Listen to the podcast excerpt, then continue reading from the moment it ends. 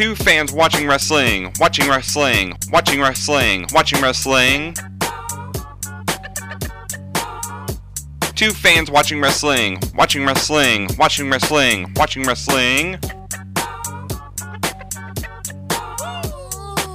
Guess who's back?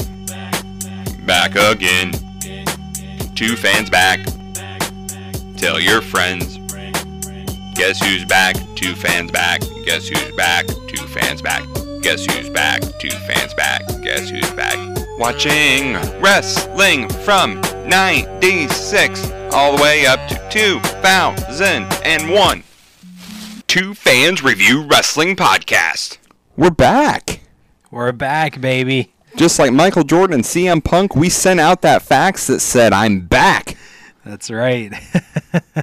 And is this our last dance? First dance of many? This is our first dance. If we can keep the momentum going. First dance of the new year. The new year. Or New Year dancing. 1996 is upon us. And welcome in to, of course, the Two Fans Wrestling Review Show. Two Fans Review Wrestling Facebook. Follow us there. Email us as well, twofansreview@gmail.com. If you send in questions, we'll gladly answer them. Like I do, just send them in. Again, that's twofansreview@gmail.com. And don't forget to follow us on Twitter at twofansrevieww1 as well. And don't forget Apple, Google Podcasts, Spotify, and we're working on some more podcast platforms. So if you know of some more, different places you can go to get podcasts, look for Two Fans Review there. Subscribe, rate, and review. And hopefully we'll be back to dropping new episodes every Tuesday at noon. Life got in the way, but we're kicking out. Yes, life does get in the way, and also we saw that Peacock finally came around and put more and more ECW stuff up there so we can get back to our regularly scheduled programming. It was nice to take a little detour of the stuff that we reviewed, like One Night Stand and All In and whatnot, so it's nice to get back to what this podcast was designed for, and we're in 96 coming up, and that's when the business finally starts to turn around, and maybe it's finally starting to turn good, and the Monday Night Wars officially can begin, even though they already are begun, but they can ramp up. They officially begin today. Today's show, and we'll talk about it, is the official launch, I think, of the Monday Night Wars. I could definitely see that. Yeah. I definitely see that. With something that WWF does on their show. Oh, we'll talk about that. But that, to me, is the official, because WCW's been launching stuff, but WWF has never kind of countered. Right. And this week, for the first time, they counter. Yeah, and I can see that. To me, this is the start of the war. This is like, all right, we're taking the gloves off. Here we go. We're going to go do this. So, right, that's totally right. You hear Bischoff spout out spoilers and whatnot, and Mongo badmouthing them, but you never see it the other way. Yep, until today. Don't forget Medusa. Dropping the belt and stuff like that. So that has all happened from the WCW side, and we haven't really heard anything from WWF until today, and we will get into that. And Travis, you mentioned how good things are coming. Let me tell you, within the next month worth of shows, I'm going to spoil some things, but these deserve to be spoiled. These need to be spoiled. Okay. We're going to get the debuts on the podcast of Chris Jericho, Rob Van Dam, RVD. I believe Devon Dudley is coming soon. Okay. Vader. We saw a video for him. Vignette. Yes. There's going to be a vignette for someone else who wears a mask coming to the WWF as well, starting soon. There is a certain Master of the Ring that may be debuting in the next week. Like, there's some good stuff happening. Good stuff on the horizon. And we're getting ready to build to WrestleMania. We're getting ready for Uncensored and the Triple Cage. Like, that's coming up soon. And of course, the Rumble. And the Royal Rumble, right around the corner. Our first Rumble review. Clash of the Champions, too. Yeah. Right around the corner. Our first Clash. They promote that, too. Yep. So, that's going to be coming up soon. It's a fun time. And then, of course, getting into the summer of 96. Don't need to tell everyone what happens in the summer of 96. There have been more than enough podcasts coming out this year telling you all about it. But we're going to give our perspective of the summer of 96 and what's happening in the wrestling world. And Travis, I got to be honest, I am glad to be back in this format. I am too, man. It's great to be back doing what this show was originally meant to do. So shall we get into it with the news? Let's do it. All right, here is your news.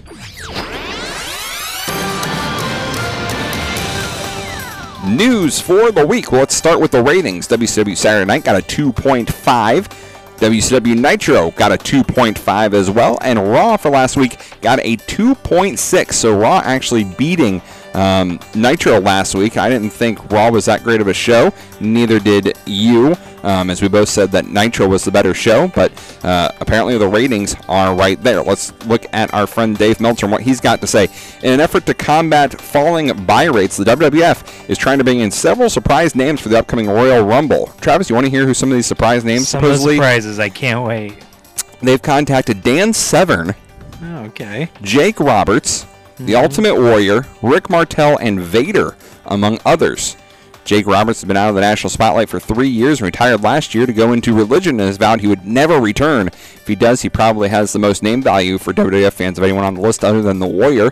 Vader, of course, a proven pay-per-view draw, and the WWF needs heels, so he'd be a good fit, but Vader is used to making big money and is likely has lots of options in Japan. He's also 40 years old. And as for Dan Severn, he is supposedly iffy, as standard UFC contract states that the fighters can't work pay-per-views for other companies, but it's possible that Severn's contract is different. It's believed that the Ultimate Warrior is the most likely to return, not just for the Rumble, but on a full-time basis, with several sources in WWF have told Dave that's what's happening, while others seem unsure whether it's a good idea or not is another story. Warrior turned down a $500,000 per year deal with WCW, so you'll have to assume that he'll be coming back to WWF for anything less than that. It's a lot of money for a guy who probably won't move the needle that much. Furthermore, Warrior is notoriously a pain in the ass to deal with, and furthermore, the business has drastically changed since Warrior was in WWF, so if he breaks the kind of the wellness policy or the steroid policy, you have to wonder if guys like Sean and Brett won't be too thrilled about earning less than Warrior. Also, let's see here. Big story to watch in 1996 from Dave is the Monday Night Wars. He says WCW has the momentum right now, but Turner Broadcasting seems committed to sticking with it, so we'll have to see how that goes. Also, he says ECW is pretty much going to have to get on pay-per-view soon in order to keep thriving. So there's that. Dave goes into kind of what each company looks at for next year and what he thinks of each company. We're not going to go through that right now, but there are some interesting things. Moving on to other news, Missy Hyatt's lawsuit against Turner Broadcasting, WCW, and Eric Bischoff was settled out of court this week. In terms of the settlement and the things said in the depositions will remain confidential. Hyatt says she's happy it's over with, and even though her deposition must remain confidential, she still plans to write a tell-all book about her experiences in wrestling. So there you go.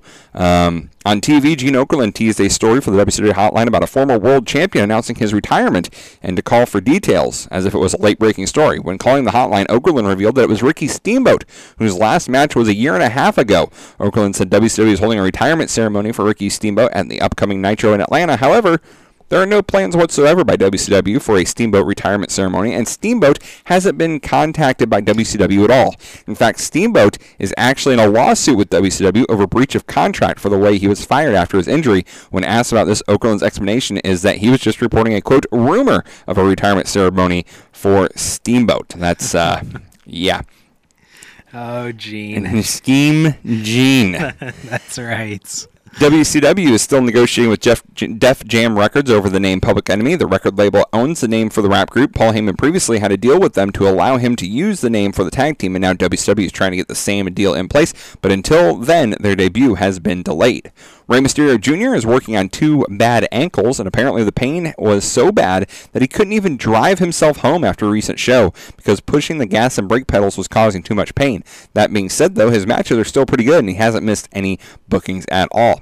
A fan in the balcony at a AAA show threw something at Psychosis, and so what did Psychosis do? Well, he ran into the crowd up to the balcony and beat the fan senseless. It was apparently so bad that the police were called, but when they arrived, Psychosis was backstage and had already taken his mask and gear off, and everyone told the police that he'd already left, when in reality he was right there in the locker room the whole time. But since even the police didn't know who he was without the mask, they didn't know any better, and they left.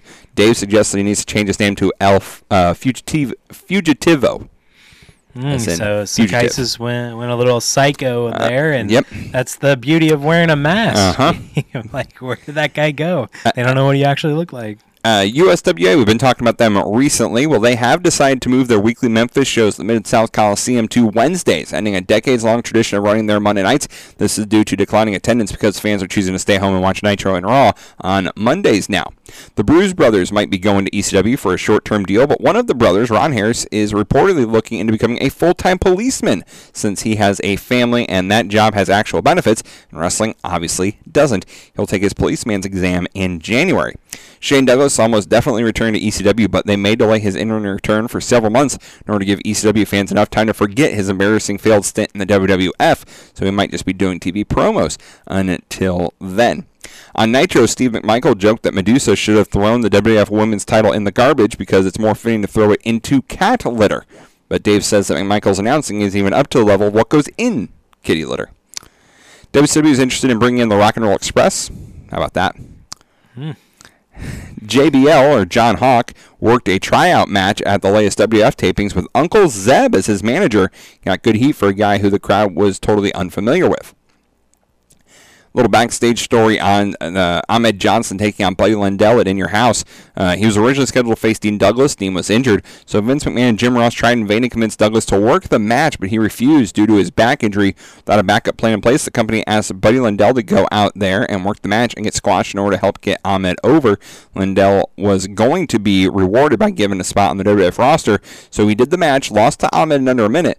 Landell then worked the tapings the next night, and then at the next tapings, he slipped on some ice outside the arena, messed his ankle up, and he now needs surgery, so his WWF future is in question.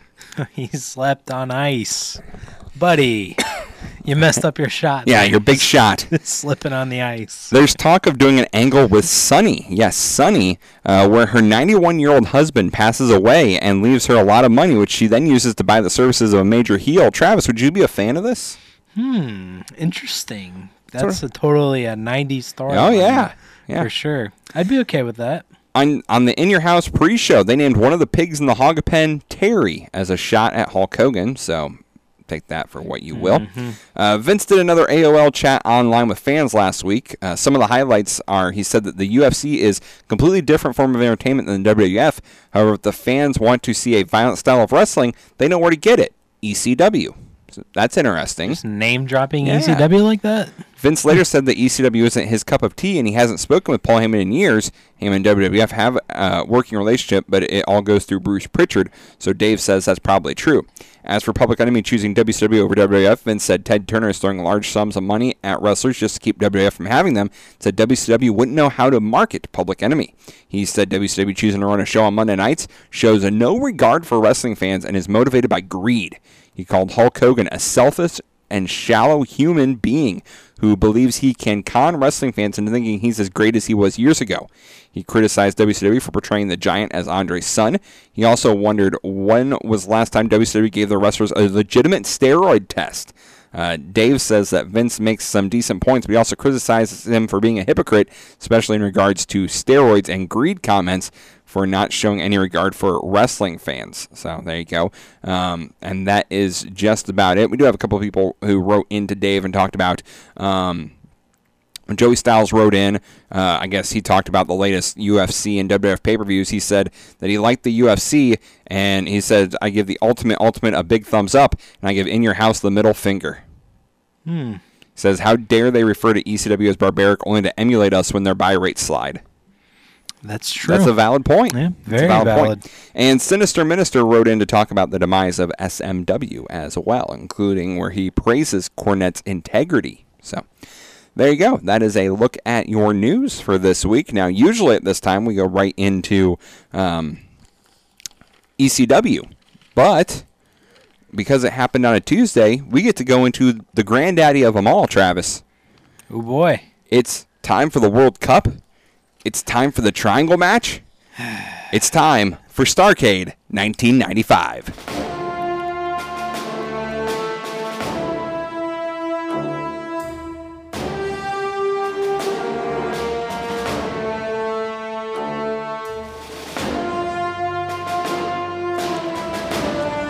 Starcade 1995. The World Cup edition. This is World Cup music. Yeah. I can get the vibes. Patriotic spirit. Patriotic Olympic vibes. Oh, yeah. I get it. I'm not gonna lie. All right, I'm gonna be honest here with the fans out there listening.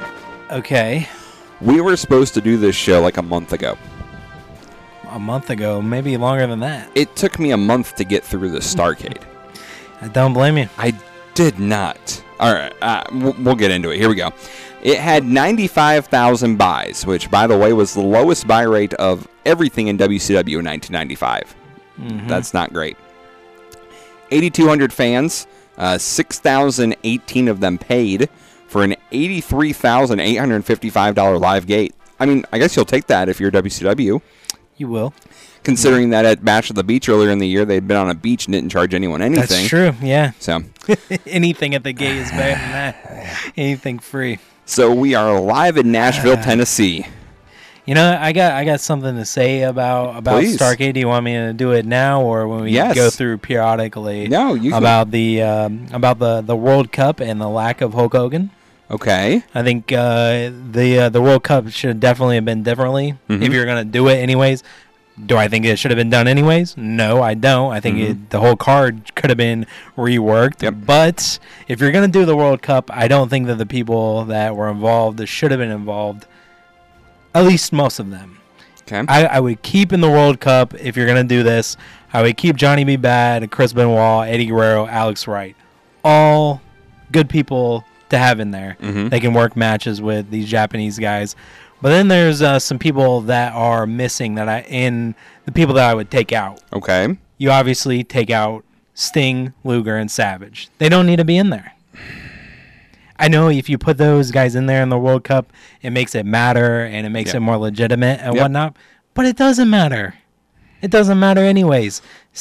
We'll get into it, but Sting wins and he gets the cup and he just throws it right back down. It doesn't mean anything anyways. Yeah. At the end of the night, again, we'll get into this. It seems like they're wanting to make this an annual tradition. So if they wanted to make it an annual thing, I think you had to have the star power of a Sting, of a Luger, of the Savage, so that next year when you're getting ready for it, you can use those names like, oh, these guys were in it. I guess so if you are talking about a annual tradition. But then I started thinking with the people, if I'm going to replace Sting, Savage, and Luger, who I would put in there, I think a slam dunk person that I would replace is Scott Norton. I would put him in there. Scott Norton, 6'3", 360, already has some background in working with Japan and maybe some of these guys. I mean, he could have went up against Tenzan, Sasaki. Yeah, outweighs him by a lot, but he could have went in there and got him. I think you had to have Sting Sasaki because that's really what started all of this, was Sasaki winning the U.S. title from Sting. Yeah. Now, granted, it happened in Japan. We didn't see it, but that's what started this whole World Cup thing was Sting lost the U.S. title in Japan, since Sonny Ono came over because they actually had a piece of WCW property that they could claim to. Yeah. Okay, then put him against Tenzan. Okay. That's what I would do. Dean Malenko, I would put him in here. I can't argue with that. And then I looked at some other guys, but I would have put him in here. DDP. Diamond Dallas Page. And the reason I did that, I mean, Malenko, he's a lot shorter than all these other guys, and maybe he doesn't match up stylistically, but DDP is 6'5", and he could have matched up with Chono, who was the tallest out of all the three, and that's who Luger faced. DDP's already on the show anyways. He's in a dark match. He is. So he's already on the show anyways. But I think they were trying to put over the storyline with him, because since he's lost Kimberly, we haven't seen him on TV. Yeah. So I think that's the reason. I also think that they were trying, besides the Savage Luger Sting match and the guys they faced from Japan, I think the whole point of this, now obviously they didn't come out and say this, but I think the whole point of this was to spotlight cruiserweights and to get the crowd prepared for cruiserweight matches, because coming up in the next couple of months, we will be crowning a WCW cruiserweight champ. Right. So I think this was a prepper for the audience to get used to these smaller guys with technical matches, high-flying matches, as opposed to the big brawler kind of matches. Okay, so the cruiserweights, Malenko, he fits that, and Brian Pillman fits that a little bit. He's not doing anything. I don't think the Horseman stuff. I don't, and I have a problem with someone that you don't have a problem with, and I'll get to it here in a second. I have a problem with Benoit. Kidding. I would not have Benoit in this, and the reason why is because if Sting is the captain, why would he pick Benoit, who's part of the Four Horsemen, who he's been feuding with? Right. Pillman's the same thing. Malenko is a heel, same thing. Benoit's the only heel besides Luger, who's more of a tweener. Well, and he's friends with Sting anyway. So there's a storyline reason why Luger's on the team, because he's Sting's friend. Yeah. But why is Benoit on this team? The same thing would be with Malenko or Pillman or DDP even. They're all heels. Mm-hmm. Why would Sting, as the quote-unquote captain of this team, pick guys that he doesn't like? Yeah, I guess I never thought it from that storyline perspective of having Sting pick the guys.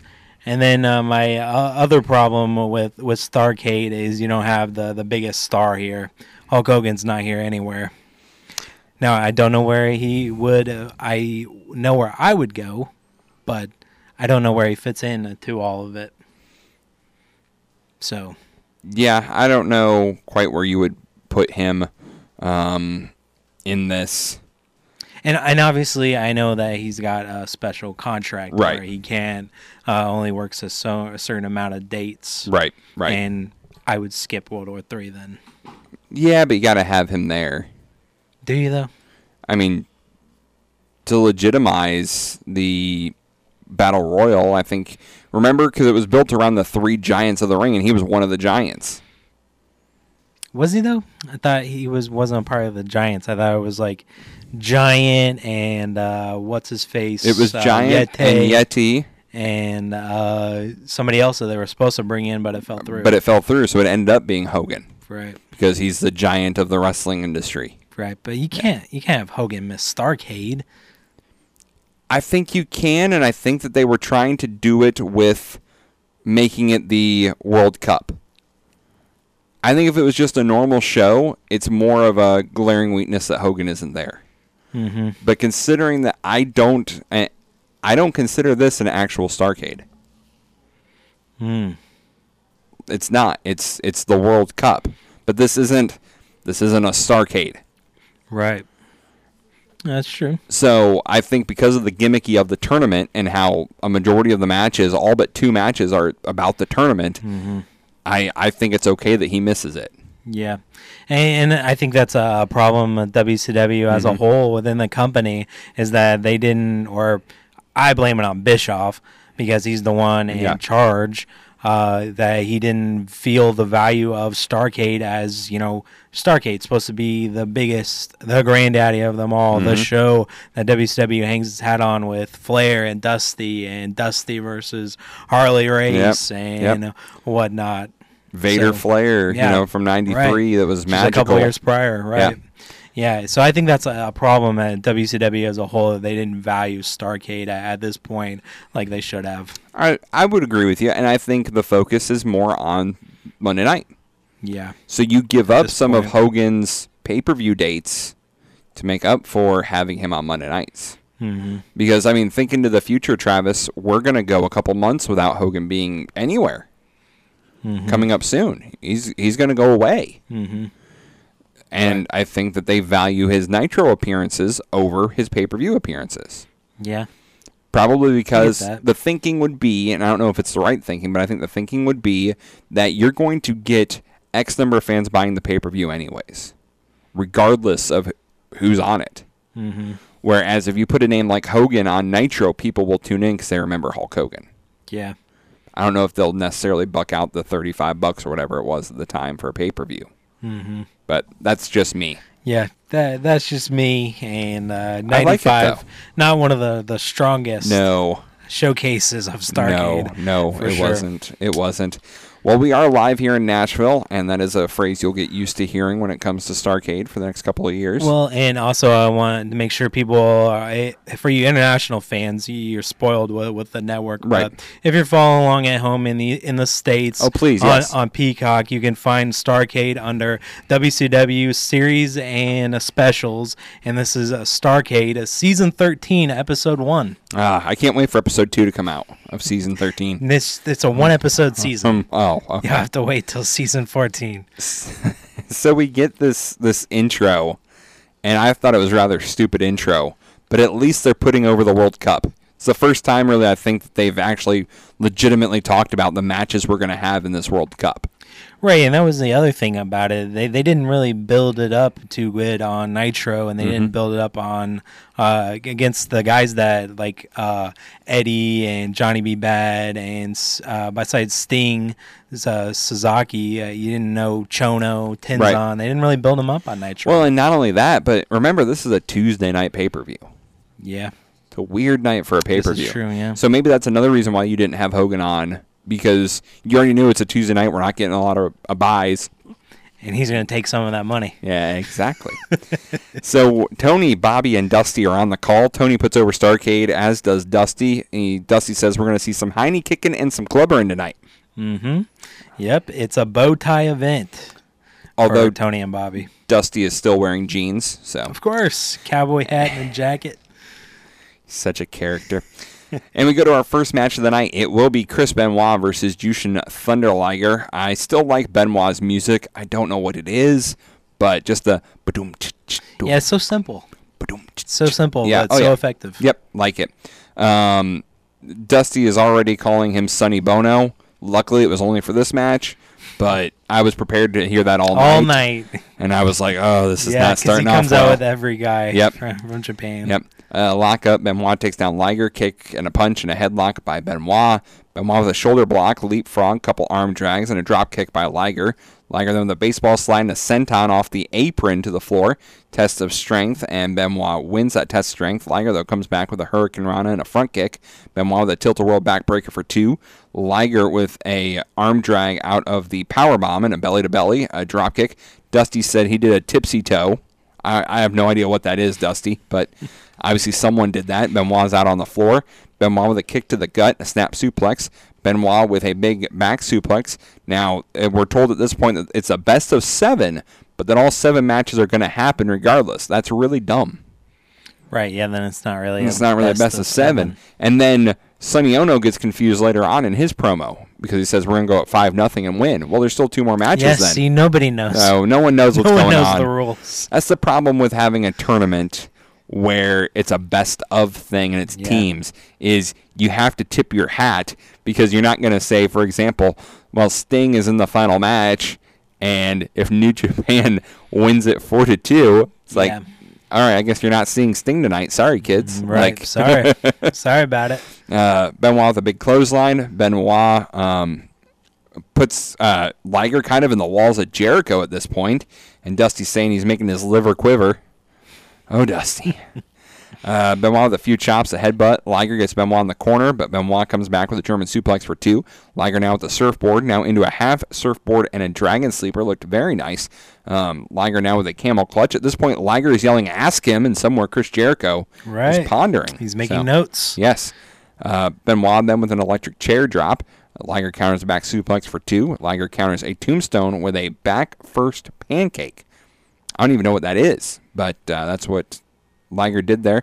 Benoit stops Liger on the top rope. Benoit hits the top rope suplex for 2. Benoit with a slam. Benoit then goes up top, misses a headbutt. Liger's now firing up. Liger with a front roll kick in the corner. That looked pretty impressive. I'd never seen that before. Liger then with a Liger bomb for 2. Liger with a brainbuster for 2. Benoit with a big clothesline. Benoit then with a double German suplex. Benoit hits a big power bomb. Benoit then goes for a diving headbutt. At that point, Kevin Sullivan comes out. He's yelling at Benoit, and that causes Liger to hit a Hurricane Rana and get the win. New Japan goes up 1-0. 1-0 for Japan. If you're going to start it with anything, I thought this was a pretty solid opener with Liger and Benoit. Except for the end. Well, yeah. Except for the end, because you already have devalued this tournament that you're wanting to be important. You've already devalued it because the very first match had a distraction finish. Yeah, I would agree. I would agree with that. I mean, I wouldn't have a problem of putting the Alex Wright Kanemoto match first if the Benoit match is going to have a distraction finish. Right, yeah. So we go backstage with Gene, who's with Eddie Guerrero. Eddie says that Kevin Sullivan had no reason to be out there. Gene then hypes Eddie's match coming up against Otani.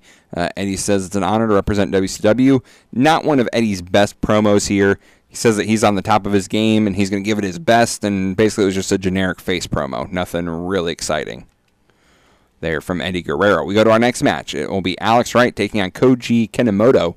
Kanemoto is the IWGP Junior Heavyweight Champion. I said that you got these before the matches, these weird picture graphics, and this is pre-dancing Alex Wright, or at least he wasn't dancing here. Yeah, he's not doing as much dancing. Yeah.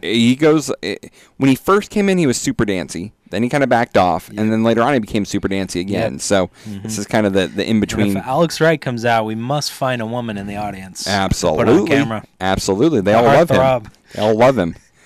To be fair, I think he's like 20 here.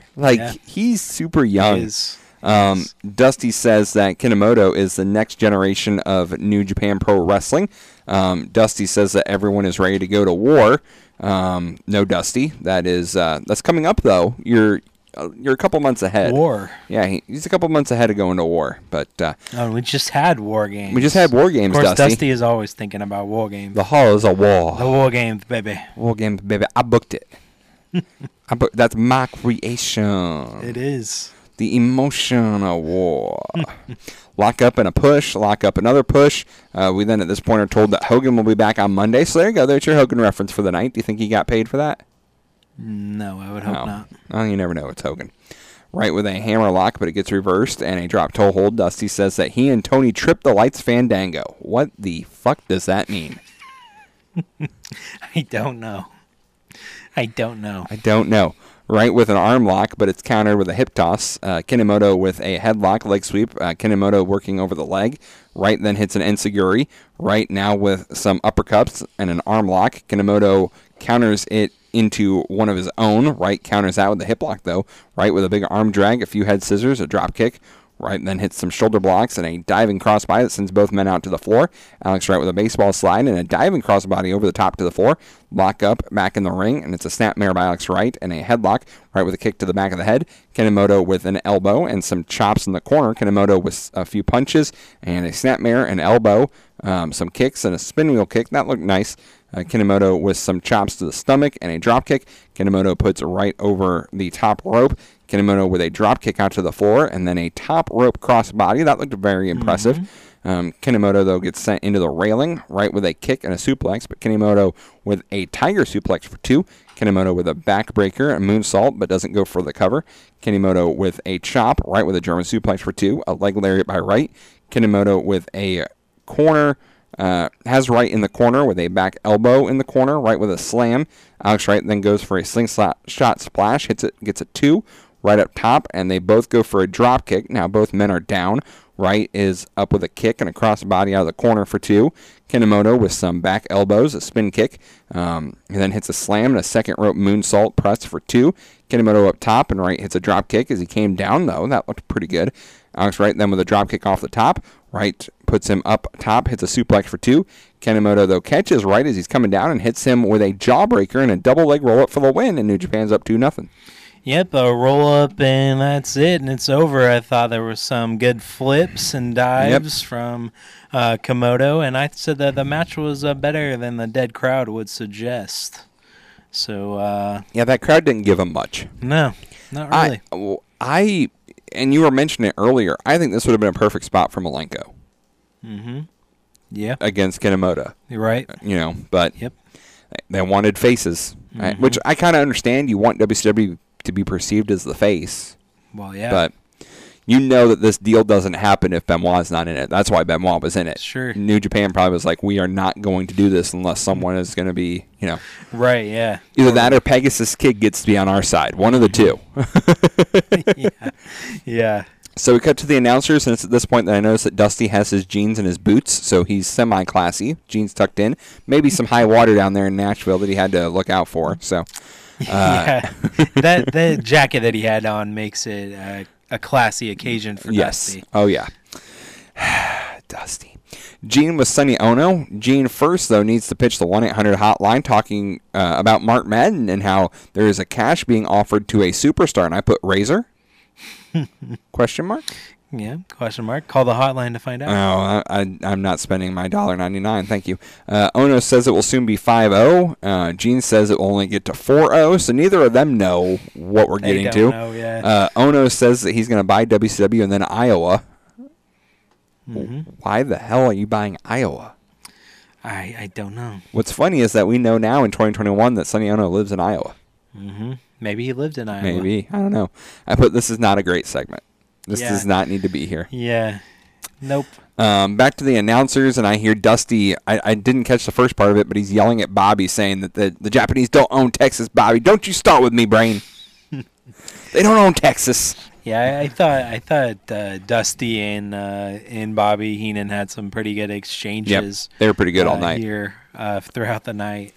Our next match is going to be Luger versus Chono. Nice pop for Luger as he come out. And what do? Hell, him and Jimmy Hart high-five.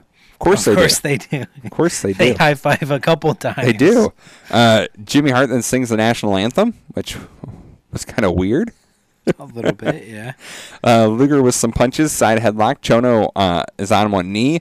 Luger with a big shoulder block. Luger press slam. The crowd is going nuts for Luger. They are. Luger's in control, but Chono comes back with a few forearms and a big kick. Luger rolls to the outside. Chono and Luger then are seen talking on the floor, calling spots, brother. They both get back in the ring. Luger with a knee and an elbow. Luger sends Chono into the corner twice. Luger with some kicks and a suplex, but Chono counters into one of his own. Chono with a few knees to the gut. Chono's choking Luger with his shin. The crowd starts a USA chant. It actually makes sense here. So good job. Chono with a snap mare, an eye rake. Luger with a knee and a few forearms. Chono reverses, puts him in a sleeper and a reverse DDT. Chono then with the dreaded STF. John Cena, take notes. That's how it's supposed to be locked in. That was how he was introduced. Chono's the master of the STF. Yep. And I also said that Luger's too much here with the sounds that he's making. Wow! He's too much. Yeah. He's going over the top with it. Every match. Oh, it was bad, this one. Luger is able to get to the ropes. Chono with a kick, few punches, but Luger fights back. But an atomic drop from Chono stops him. Chono then hits another mafia kick. Luger, though, with a back elbow to a diving Chono. Luger then with a rack out of nowhere. Chono gives up, and it's 2-1 now. Crowd goes nuts for Luger, and we get a replay of the finish. Oh, yeah, they do. They always get excited for that torture rack, and Tony always gets excited. The fans are standing. Why were they so driven to have Luger be heel? Like, obviously, he's got Jimmy Hart, who's one of the dastardliest people in the company, and he's still getting cheered. Right. Like, I don't know why. They tried. I don't know why. I don't know either. Doesn't make sense. Maybe they were worried they already had the faces with Hogan and Sting and Savage. Sting, right, and Savage, yeah. I mean, I think, and I guess it's because, like, Hogan and Savage are so intertwined. But I thought bringing in Luger and having him be Hogan's new friend and a jealous Savage turning heel would have been a good idea. Right? But it worked. Luger being jealous, it's like, what do you have to be jealous of, Luger? Like, yeah, but no matter what, the fans have been here for Luger for sure. Oh, yeah, they have. No matter if he's a heel or not. So we go backstage with Gene, who's with Sting. Sting talks about how it is 2-1. And Sting asks if Johnny B. Badd is next. Sting says he will even it up. Sting talks about losing to Sasaki. And Sting says, Sonny, oh, no. See what you did there, Sting. Not that impressed. Gene then talks about the triangle match. And Sting says, you're going to ask me what's going on with Luger, aren't you? Sting then talks about Savage. I didn't think this was that great of a Sting promo.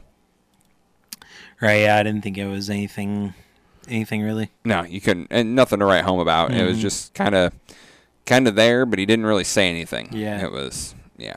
I wasn't that big of a fan of it, Sting. Sorry. I usually like your promos, not that one. We then go to our next match. It's going to be Johnny versus Bad versus Mr. Saito.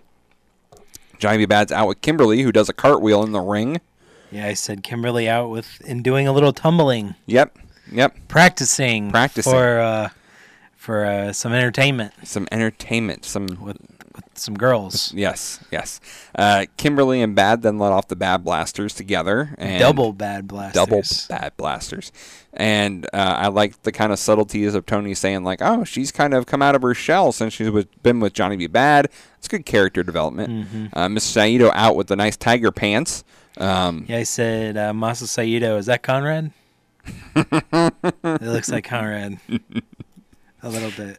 Like you, Conrad. Follow, listen to our podcast. I know we got listeners in Alabama. Hey, Conrad. Hey, Conrad. I liked that Bobby Heenan talked about managing Saito in AWA. It kind of gave you some nice background as far as Bobby, when he's talking about Saito, he knows what he's talking about. Sonny Ono then talks about Kimberly and how she should be at home and not wearing in the ring what she's wearing and that she should be a geisha girl. Kimberly then calls Ono Hop Sing, which is from Dynasty or Bonanza or Dallas or some old Western, and Dusty popped like crazy. He was super excited about that. Kimberly asked what Sonny is doing here if wrestling was a man's sport, and the announcers got a chuckle out of that. That was, don't give Kimberly a mic. Just no.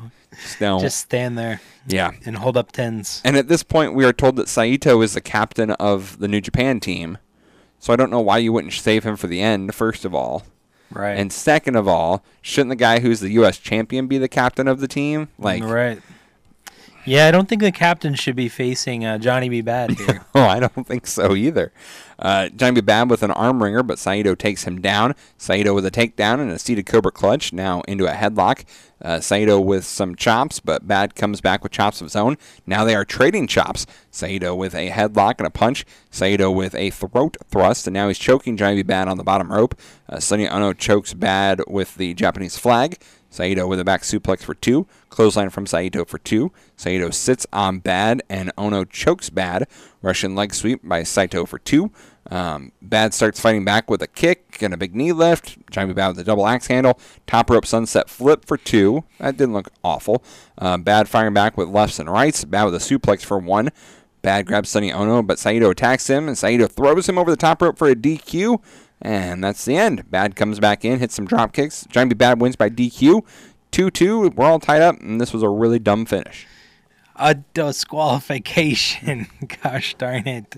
In the World Cup. The World Cup. Yeah. No, this was dumb finish. And I also marked somewhere in there that Nick Patrick is clueless. Must have been all those chokes. I was going to say, did we not know this? I just said clueless. Did we not know this? Clueless Nick Patrick. If only there was a way you could utilize that for storyline purposes. But it's actually not a storyline. No, he's just awful. He's a horrible laugh. We go back to the announcers talking about the show thus far. The announcers then hype Super Brawl, which is coming up in February. Yes, that's our next WCW pay-per-view. Will be in February for Super Brawl. Mean Gene's backstage with Luger and Jimmy Hart. Luger is flexing. Gene asks what's going on with Kevin Sullivan. Jimmy Hart then warns the Horsemen. Luger then does a promo on the triangle match. Luger calls Savage a pathetic one-arm champion and that he's got Macho Man's number. And then Luger tells Jimmy Hart that he has to go this alone. He's going in without Jimmy. All alone. And they get a high five in there. Oh, thank you for making note of that. I didn't make note of that high five. Yes, they did. We then go to our next match, Eddie Guerrero versus Otani. Dusty says that Eddie is the best wrestler in the world. And this is where I say Sonny Ono is really coming out with all these guys, huh? Yeah. Yes, he is. Yes. Okay. All right. I put this as a matchup of the future of wrestling. Tony puts over Eddie and his Japanese experience. Dusty at one point says, pivotal. It's pivotal that Eddie Guerrero gets a win. Oh, it's pivotal. Pivotal. Tony then tells the story of Otani. Eddie with a headlock. Otani with an arm lock and a hair pull. Otani with a camel clutch, but Eddie gets out of it. Otani then with a nose pull, but Eddie comes back with an enziguri. Tony thanks the Diamond Ridge Racing Team for having Eddie Guerrero there and for having WCW sponsor their car this upcoming NASCAR season. Yeah, it must be before he shouts out the Diamond Ridge Racing, there was a couple where the big boys play. Yes. So it's back to our favorite drinking game. All right. Drink. Take a drink. Double drinks for where the big boys play. And this car that they sponsored, by the way, was really ugly looking. We'll see if we can get a picture and post it on our Twitter feed. that is to fans review W1, so definitely check that out if we can find that. Otani with a single leg crab. Otani then rides Eddie, but Eddie with a counter and a headlock. Otani with a nice monkey flip. Eddie with a nice hurricane rana. Eddie with a drop kick and a slam. Eddie with a tope from the apron into the ring. Eddie now with the Boston Crab. Now he changes that into a half crab, but Otani gets the ropes. Eddie with a big powerbomb for two. Eddie with a brainbuster for two. Eddie with a whip, and Otani comes back with a springboard dropkick, followed by a springboard crossbody out to the floor. That looked really good, Otani's springboard offense. Otani with a dropkick and standing on the head. Eddie's getting choked. Bobby says, "Dusty, pretend you're Eddie. What are you thinking?" And Dusty says, "I lost a lot of weight." Is that the car that you were? Yeah. It's not pretty looking, is it? Dude, I have this. Do you have this car? Yeah, I used to have a die cast of that one. I have it, yeah. It's like purple and yellow, and yeah. Mm-hmm. I have that exact car. It was ugly, I always thought. I'll never give it up, but... Never. But yeah, I actually have that car. That starts our obsession in wrestling with being on motor vehicles. Mm-hmm. So... Yep. Get ready for that. Next up will be WCW Monster Trucks, followed by WWE Drag Cars and Monster Trucks. Oh, no, these are... official WCW sponsored monster trucks that were in like Monster Jam. Mm-hmm. Well, we already started with monster trucks. We did. So. Yeah, that's true. Otani rear naked choke. Eddie then gets on his feet, hits a back suplex for two. Otani with a big German suplex for two. Otani with a top rope springboard spin kick and a slam that looked impressive. Otani up top, but Eddie stops him with a top rope Hurricane Rana for two. The crowd with an Eddie chant, that was nice to see. Eddie with a splash mountain for two. Standing switch. Eddie with an ankle lock with a leg grapevine, but Otani gets to the rope. Eddie ducks. Otani goes through the ropes. Eddie then with a slam on the floor. Eddie with a springboard reverse splash to the floor. That looked pretty nice as well.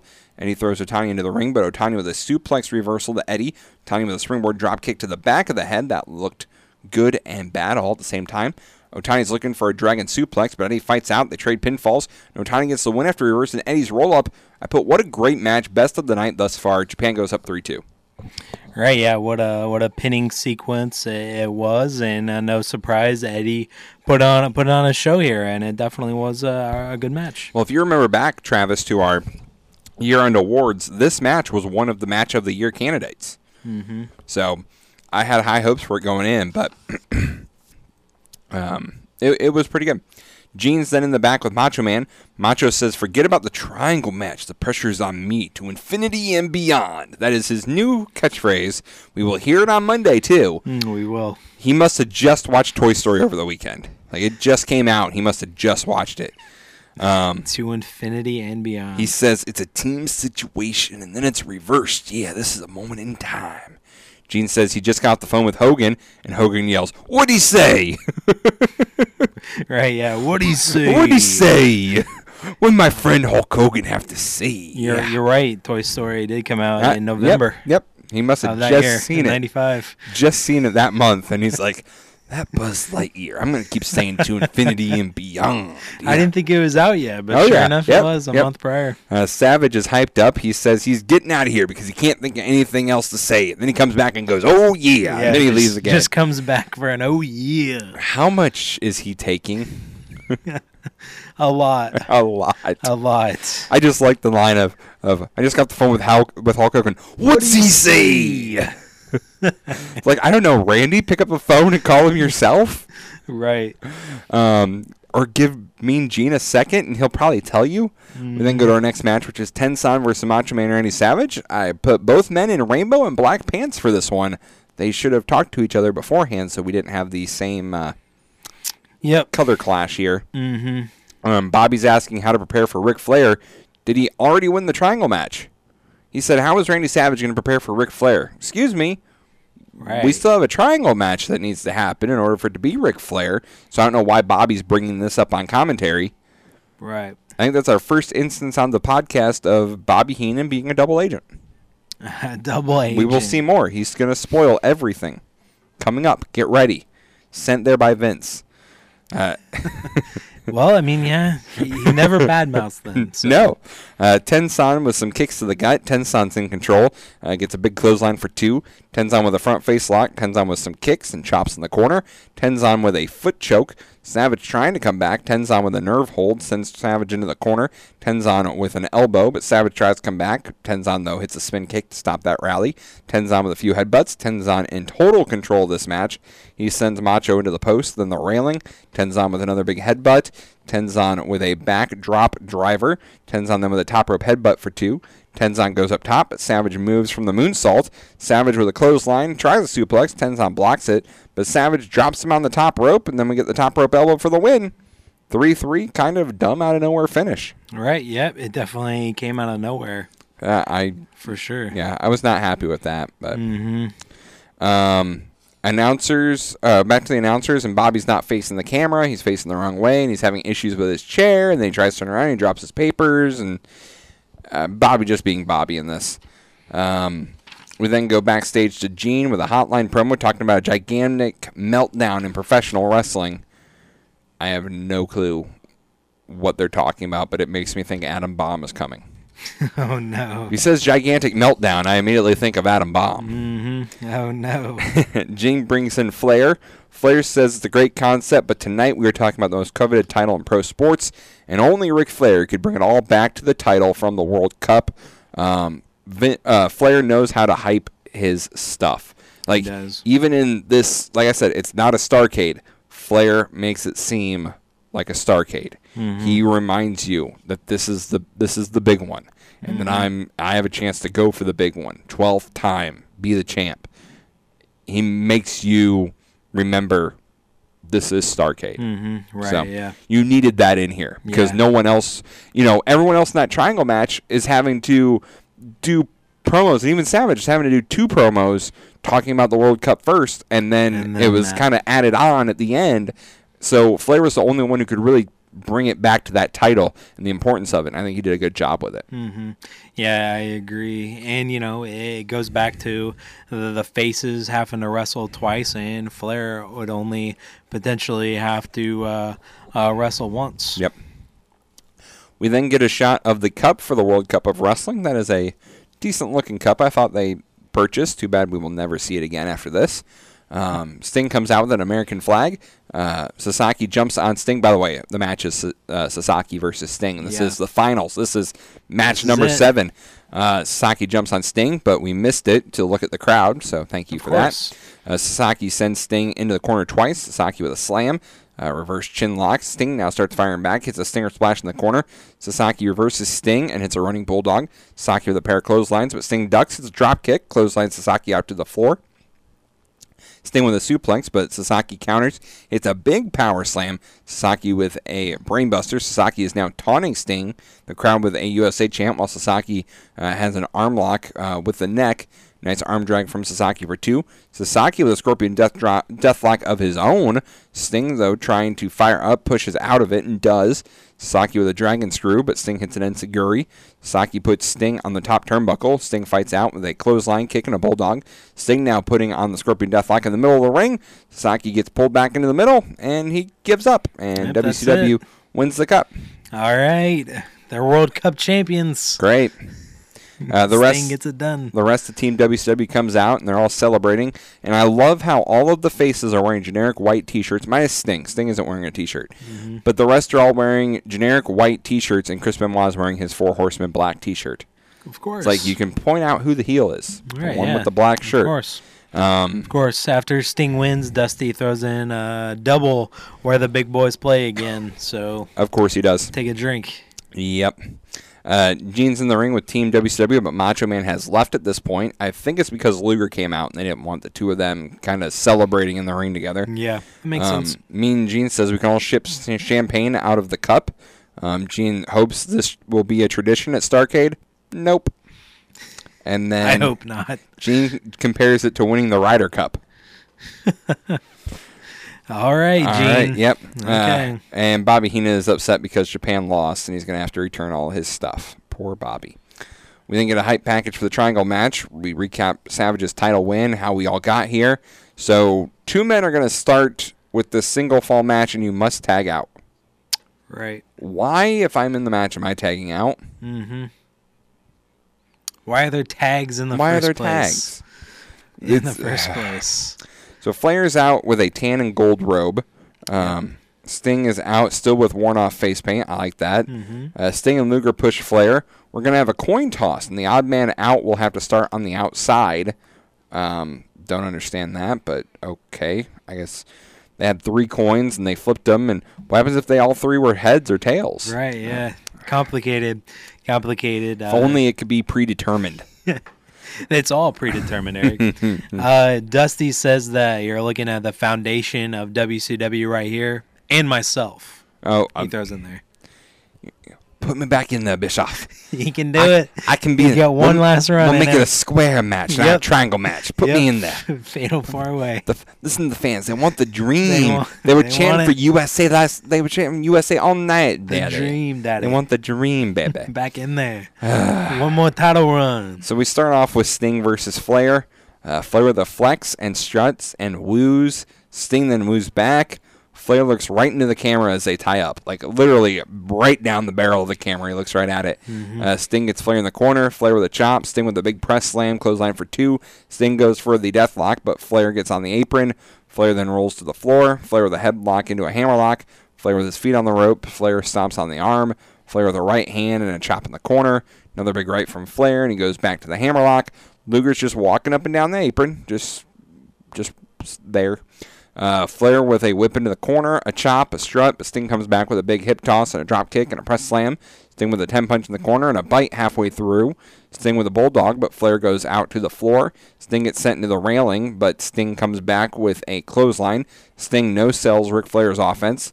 Sting with another hip toss, but Sting misses the drop kick. Flair trying to goad Luger into the ring.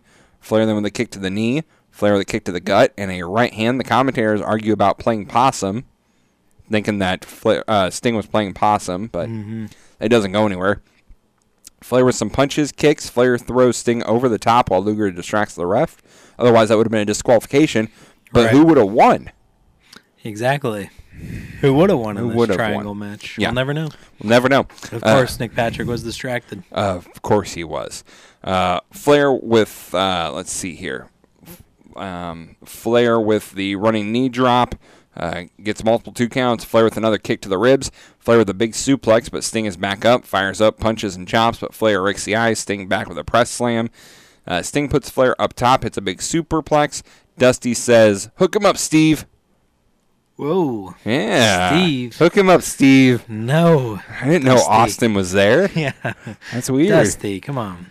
Sting goes for the pin. He immediately was like, Sting. Right. Hook him up, Steve. Get him, Daddy. Come on, Dusty. Get Richard Flair. Get him. Fleer. Richard Fleer. I'm Dusty Reynolds. Sting goes for the pin. Cut his mic. Dusty's drinking out of that cup. Yeah, cut it. Sting goes for the pin, but Luger comes into the ring. Luger now gets tagged in, flexes in Flair's face. Flair goes out to the floor, but Luger with punches and puts him back in the ring. At this point, for some reason, Bobby's mic is super soft. Like, he's away from it. Like, he put his headset down, and Tony asked him something, and he's, like, yelling. But it's very soft, I noticed. Luger gets kneed in the groin. He goes after Sting. Flair goes after Sting. Flair runs into a Luger shoulder block, make it two shoulder blocks. Luger with a press slam of his own. Luger with a 10 punch in the corner. We get a Flair flop. Luger with a forearm drop for two. Flair with a poke to the eye. Flair now with a chop block to Luger. Flair with a kick to the knee of Luger. Flair now attacking the knee. Flair on the floor with a chair shot to the knee while Sting had the ref distracted. Nick Patrick, great at his job. Flair with a big chop in the corner. Goes back to the knee. Flair with the leg. Now he's taunting Sting. Flair with a knee low blow. Flair with a figure four on Luger. Flair has the ropes. And at this point I put, why isn't Sting coming in and stopping the figure four? Like, Sting's just standing there on the apron. He sees Luger's in pain. Why wouldn't he come in? Because he's not, like, it's not like it's an elimination. It's the first fall. So he should be coming in and stopping Flair from putting on this figure four. Yeah, that's a good point. Flair with slaps to Luger, who flexes up and turns over the figure four. Ric Flair's never going to learn. If you have someone in the figure four, don't slap them. Right. He's never going to learn. He's still going to go up top, too. He never learns. Flair lets go of the figure four. Flair looks for a suplex, but Luger reverses and suplexes Flair for a two. Flair goes up top, and what do you know? He gets caught with a top ropes press slam. Flair with a chop and a forearm and more chops, but Luger fires up. Flair then runs into Luger. Flair is challenging both Sting and Luger, and finally he tags in Sting. So now we're going to get Sting and Luger going face-to-face to face each other. Sting offers his hand, and they shake, but the crowd boos at this. They do not want these two to work together. Screw sportsmanship. What's so weird is the fact that they were just cheering Luger, but you put him in there with Sting, and immediately he is the bad guy. Yeah. It's just weird dynamic. Luger pushes Sting into the corner. We get a clean break. Now Sting has Luger in the corner. We get another clean break. Luger with a kick and an elbow and sends Sting into the corner. Now some kicks to the gut. Sends Sting into the opposite corner, but Sting blocks another one and a 10-punch. Luger goes for an atomic drop, but Sting blocks it and hits two clotheslines, but Luger backs off. Luger with a knee and an elbow and shoulder thrust in the corner. Sting with a boot and a running knee. Luger gets sent into the corner and comes out with a clothesline to Sting. Luger drops Sting on the top rope. Luger then stands on Sting's throat, so at this point we kind of see that these two friends are going to go after each other. Mm-hmm. Sting now out on the floor, but Sting counters Luger. Sting rolls Luger in, hits a top rope crossbody for two. Sting then with a slam and looked for a Vader bomb, but Luger puts the knees up, and now both men are down. Luger gets to his feet, hits a few elbow drops for two. Luger now with three elbow drops, but Sting grabs the ropes to stop the pinfall attempt. Luger with a kick, but Sting catches him, hits a big boot and a right hand. Sting looking for the Scorpion, but Luger grabs the ropes. Luger then hits a low blow while the ref's distracted. Good job, Nick Patrick. Mm-hmm. Luger with an atomic drop. Sting with a roll-up for two. Sting with a sunset flip for two. Sting reverses a suplex to Luger. Sting with another kick and a running bulldog. Sting with a whip and a stinger splash in the corner, but Sting misses a second one, and Luger has him in the rack, but oh no, the ref went down as Luger was spinning. Luger then comes in, Flair comes in, hits Luger, and Sting gets thrown over the top rope. Patrick starts the count. Sting then tries to get back in, but Luger held onto his arm, so he couldn't, so Ric Flair wins, I guess. How does the guy who isn't the legal man win? Because both of them are on the outside. It's dumb. It is. It is very dumb. Because the whole point, and commentary mentioned this, well, if you aren't in the ring, you can't win. Mm-hmm. Flair wasn't in the ring, and he won. Yep, turns out he did. After all said and done. Well, if that's the case, then I'm just going to stand on the apron, and I'll just wait for the ref to go down, and I'll knock both guys out to the floor. But the story a count out. Oh my god! In a triangle match, right? Yeah. The story so here cool. is Sting tried to get in the ring and Luger prevented him. He stopped him. Yep. So Sting and Luger then shown talking on the floor. Sting is always yelling at Luger. Jimmy Hart now comes out with Flair. Why is Jimmy Hart out with Flair? This makes no sense at all. You're right. Yeah. It's like Jimmy Hart realized I'm missing out on another payday. Probably so. I don't get this. I thought this match was too long. Yeah, I mean, it was like 23 minutes or something like that. It was the longest match of the night, for sure. It was, for sure. Yeah, it did go on a little bit. Too long wore out its welcome, and the ending sucked, so it took it out for me. Yes, the ending really, really hurt this match. By the way, I forgot to pull up our star ratings, so here we go. Oh, that's right, yeah. Star ratings. Luger, Benoit, 4 stars.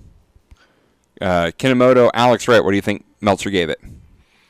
I remember, these are all Japanese superstars. I know, right? So. That's got to raise the star factor. Yep. 3 1/4. 3 3/4. Ooh. Luger, Chono. Luger, Chono, 3 stars. 1.25 stars. Oh. Johnny B. Badd, Saito. 3.5. 0.5 star. Oh. Otani, Eddie Guerrero. 3 stars. 4.25. Oh, 4. 4.25. Savage, Tenzan. 2.25. 3 quarters. Sting, Sasaki. 2. 3. The triangle match. 3. 1.5 stars. Damn it, I was going to do 2. 1.5 stars. I suck. Meltzer, besides 2 matches, was really not high on this card. Well, I guess 3. Go figure. They were the three cruiserweight Japanese matches. Yeah, go figure. Go figure. Who would have thought that? Who would have thought that from Mr. Meltzer? Yeah. So we go back to the announcers with a stand-up. Tony tries to recap the feud between Flair and Savage. Out comes Savage as Flair stayed in the ring as we get ready for our main event, I guess, for the world title. Savage is out with a shirt, no jacket. Buffer doing the intro. They tie up. Flair sends Savage in, but Savage hits a backslide for two. Tie up in the corner, and Flair with a kick and a chop. Savage blocks Flair and peppers him with some shots in the corner. Savage with some punches as Orndorff is shown in the aisle, and they kind of recap the Horsemen attacking Paul Orndorff, and it's at this point that Tony calls Brian Pillman a loose cannon. He does. I think that's our first reference to a loose cannon with Brian Pillman. He really does. Flair with a rake. Savage blocks the figure four. Savage with some rights sends Flair into the turnbuckle, and he goes out to the floor, but Flair stops Savage with the double axe handle. Flair sends Savage over the railing. Flair then sends Savage arm first in the post, so starting to work on that arm. A chop, a punch to the gut, again attacking the arm of Savage out on the floor. Jimmy Hart with a kick to Savage. Why? Why is Jimmy Hart here? What does he have to do with the Horsemen? Why? Did he not warn them earlier? Did he not warn the Horsemen earlier? In his Luger promo. He did. Yeah. Yes. He did. Anyways, back in the ring, Flair gets a hammerlock with the foot on the middle rope. Flair now dropping knees on the arm of Savage. Another hammerlock from Flair and a stomp to the arm. Flair with an arm wringer. Another hammerlock, but Flair drops the knee. Flair just keeps working over the arm. Savage with some rights to Flair. Savage with a shoulder block, but Flair puts in a sleeper hold. But Savage fell down out of it. Savage with a right hand and a two, make it another two. Savage with a right, big backdrop and a clothesline, make it two for a two count. Savage with a few rights, and down goes Flair. Jimmy Hart then gets up on the apron and throws the megaphone to Flair, but Savage gets it. He hits him, and at that point, Flair runs the razor because it's Starcade, and you got to. You got to. You got to. You got to get some color in the blonde. Oh, God. Hair. Oh, God. Oh, God. God. Savage with a big elbow drop, and out comes Pillman and Benoit. Pillman gets thrown into Benoit, but Arn is in.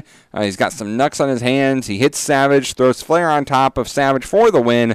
And so Ric Flair is your new world champion. Pillman then spits at the camera. Pillman then starts attacking Savage. Pillman now is whipping Savage with the title. The ending of this pay-per-view is not that great. Tony says that the Macho Man is your winner. He's not. And there's no interview because Flair is bleeding. And I thought the ending of this was really weird because it was all about Pillman. Mm-hmm. Like, Pillman was the focal point. You know, he was beating up Savage. He was whipping Savage with the belt. He was holding the belt. Like, shouldn't Flair be the focal point? But maybe they were trying to shy away because he was bleeding. I don't know. But the ending of this was just weird. We come back to the announcers on camera to end the show, and we hype Nitro and Hogan's return on Nitro. That's all that matters. That is all that matters. Hogan return. Triumphant return to Nitro. Triumphant return from his suspension, for attacking a referee with a chair. That's right. Anyways, I was not that big of a fan of Starcade. That last match, what do you think Meltzer gave it? 3. Half a star. Damn. Half a star. I'm way off on these. That's okay. That was not a good show, Travis. No, it was not. That was pitiful. Not the best effort for Starcade. It's not the worst Starcade ever. No. It's not even the worst Starcade at this point because we still had Battle Bowl in the early 90s. And that was awful. Yeah, Battle Bowl. And, of course, I think you're thinking worst Starcade. Yes. Starcade, like, 2000? Well. Or 99? Or 99 was worse than 2000. Yeah? Yeah, 99's probably the worst. I guess it's long-term, definitely later in WCW. Long-term impact, 98 may be the worst. Well, yeah, but or 97. Yeah. Either one.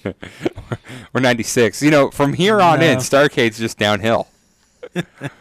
No, we're all downhill. Yeah.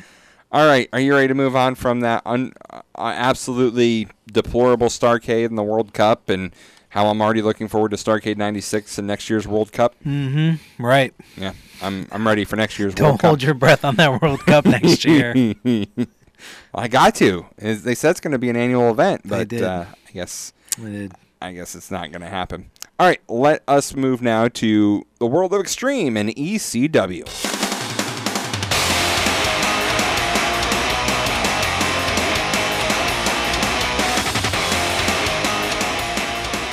ECW. We start out the show by recapping the Rey Psychosis feud. This was a nice little video recap, I thought. These two are 1-1 in ECW with this feud. Psychosis had to get 38 stitches and plastic surgery from the last time these two faced off in a tag team match. Rey got the win in that match, and tonight we will get the Mexican death match that happened at November to Remember. We will. So there you go. We get the proper show opening video, and Joey welcomes us to ECW, previews the show, says we will have the Mexican death match, as I stated, plus an update on the Sandman's hand. And he also says that the biggest story in all of wrestling, is that women controls all the gold. I think a recap of Sandman and Scorpio winning all the belts. Joey talks about Mark Madden, talking about how Woman is coming to WCW to manage the Macho Man, and Joey says it isn't true, and Woman says that she's going to stay in ECW. Right. Okay. Plug in the hotline, and they plug their own hotline, too. Oh. For the truth. For the truth. That's what he said. Not the R-Truth. The truth. I just want to point out that I've watched ahead, and Woman is not on this week's episode or next week's episode, so I'm not going to say they're lying, but someone's not telling the truth. Yeah. And I'm going to go with the person who's no longer in the company. Mm-hmm. So. Right. All right, we go to our Mexican death match. Well, I said here, nothing prepares you for a Mexican death match quite like Jake from State Farm. I got a commercial in front of this. Of course you did. And of course Jake it was from State Farm prepping me for a Mexican death match. I bet it made you think about your life insurance going, oh, death match. Jake, thank you. It did. Too bad, you know, State Farm doesn't offer life insurance, but that's okay. We go to the Mexican death match. Psychosis is out with an ECW shirt and a leather jacket that I think he borrowed from Raven. I think that was Raven's leather jacket, although it was Harley Davidson on the back, so I don't think Raven would wear a Harley Davidson leather jacket. No. Ray then comes out with a poncho that has ECW and AAA on it, so I guess Ray's expecting rain inside the ECW arena. Well, you never know. Sprinklers might come. I did put that I am excited for this match between these two. The way it's set up is that you have to get a 3-count pin, and then there's a 10-count for the person to enter the ring. It's kind of like the Savage Crush Falls Count Anywhere match we saw at WrestleMania 10, only falls can happen in the ring and not just out of the ring. Right. So we get a nice intro from Gertner as he does Spanish and English intros. Ray then flips off Psychosis after his intro, and we're off to a hot start. Psychosis runs in with a dropkick, but Ray moves. Ray with a Hurricanrana, but he lands on the apron. Psychosis misses. Ray with a Dragonrana for the first fall, so Ray already gets a fall, but Psychosis gets up at, I believe, about 8. It is weird because they do count backwards. They don't count from 1 to 10. They do from 10 to 1. So they're getting up at like 2, which in my mind is like, if I put in my notes, he got up at 2, it makes, that doesn't seem like he was down for very long. Right? Yeah. Let's see. Psychosis gets sent into the ropes. Ray lands on the apron, but Psychosis with a chop. Ray gets out of the suplex. Ray Hurricanrana Psychosis out to the floor. Ray tries to spring off the guardrail, but he misses and hurts his knee. Is that one of his 5 surgeries in his right knee? It very well could be the start of the surgeries right here. That's immediately when I thought up when he messes up that spot. Well, and remember what we talked about in the news is that Ray's working with 2 hurt ankles. Mm-hmm. And so you have to wonder if this, because again, this is from November, if maybe this is where those, at least one of those ankle injuries started. Mm-hmm. Yeah, they could be. Psychosis with a chair shot to Ray, a diving double leg drop kick from Psychosis. Psychosis with a slam, top rope moonsault for the fall. So Psychosis gets the fall there. Ray gets up at a count of 1, which would be a 9-count. Psychosis with a corner dropkick. Psychosis press slams Ray on the top turnbuckle and a running double axe handle. The crowd chants Rudo at Psychosis. Very intelligent ECW crowd. Ray gets sent face first into the mat. Ray gets powerbombed. Psychosis wins another fall. Ray gets up at a 9-count again. Psychosis splashes Ray in the corner. Psychosis sends Ray stomach first into the corner buckle. Psychosis grabbed a chair but put it down. And a second time Ray gets into the corner. Psychosis with a slam. Psychosis with a twisting moonsault leg drop for the fall. That looked very impressive from Psychosis. Nice. Rey, though, gets up again at a 9, gets dropkicked back down. Psychosis with another dropkick in the corner. This time, Psychosis does grab the chair from earlier. He hits a DDT on the chair and hits him in the back with a chair shot and a moonsault onto the chair on the back of Rey for the fall. Rey again is up at 9. Psychosis hits him in the corner. Psychosis dropkicks Rey knee. Psychosis throws the chair at Rey, but Rey puts his knees and the chair up as Psychosis comes in. Rey throws the chair at Psychosis. Rey with a triangle springboard clothesline and a crossbody from the apron into the front row. Looked very good. Good. Rey with another top rope springboard moonsault into the third row that gets an ECW chant. Very Slingshot good. Moonsault plancha. Oh, thank That's you. That's what they call it. Thank you, Mr. That's Joey. Joey Styles calls it. We get another big chair shot. They're now in the crowd, and we really can't see much as they wander off in the crowd, and there's no camera over there because it's ECW. But we do see Rey hit Psychosis with a chair, and they come back over the guardrail. Rey now throws Psychosis over the guardrail again. Into the crowd they go. Another few chair shots from Rey. Now they are on the platform under the announce position.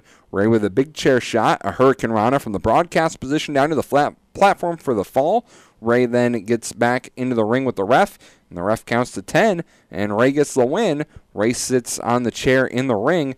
The ending wasn't that great, as Rey got beat on all match and then just won with one move, but yeah, it wasn't an awful match, I thought. No, it wasn't awful, but I would like to have seen a little bit more back and forth that we've seen before. It was mainly one-sided, with Psychosis getting in a lot of the offense and working over that knee. I wonder if that had something to do with it, possibly.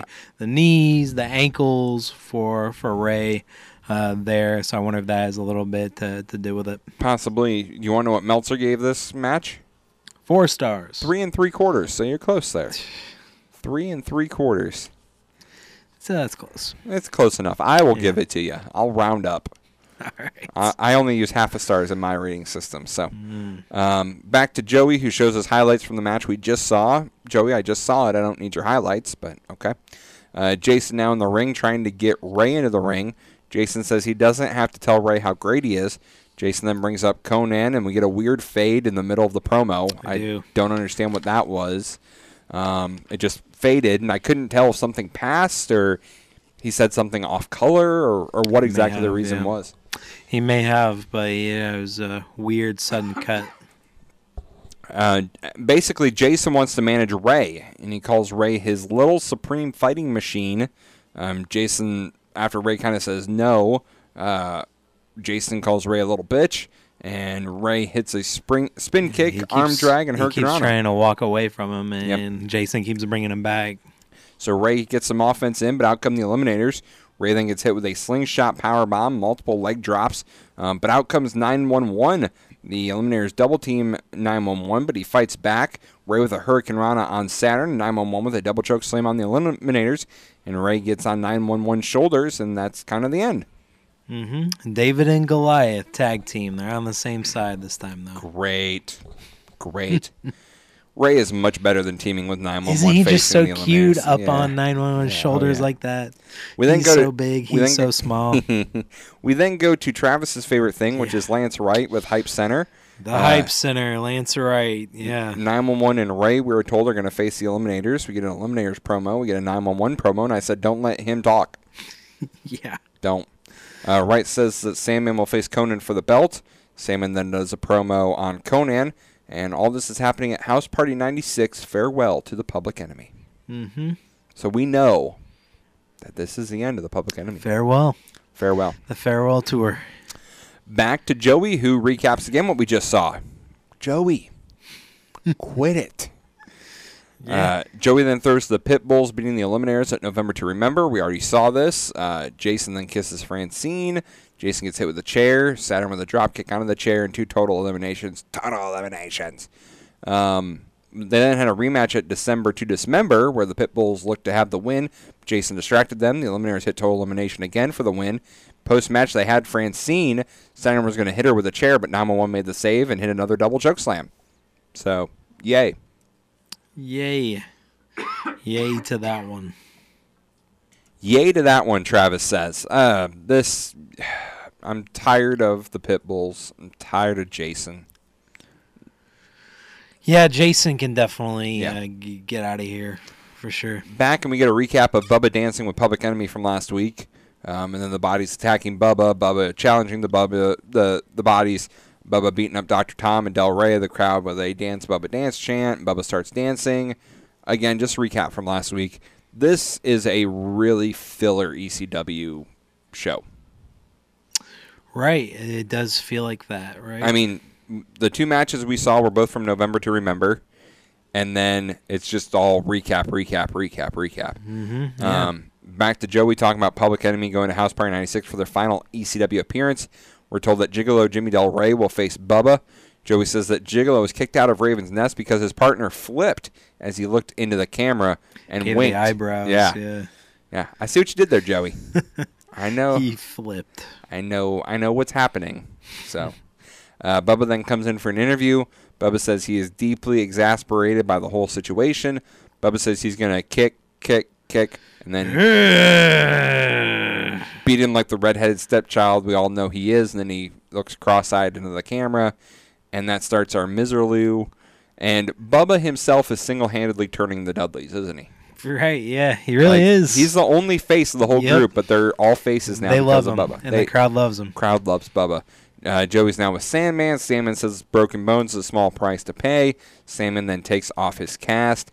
Sandman says there is no price that he won't pay. Sandman then puts his cigarette out in his hand. Then we get the rapid-fire Miserloo promos. First, the Eliminators saying they're going to take on the Pitbulls and Francine. Pat Kelly, who's a second baseman with the Yankees, then does an ECW promo, but he gets lifted into a choke slam by 911. Pat Kelly of the New York Yankees. Of the New York Yankees. Out of all Yankees. Yeah. That's the one they he's the only. He's the only one who agreed to do it. And in these Miserloos, there's always a clip or something that is the best part of these. Yeah. This week it's Cactus Jack. Mm-hmm. And I have the entire audio from all of Cactus's little bits, and I'm just going to put them in right here. Hardcore home movie. Hardcore home movie.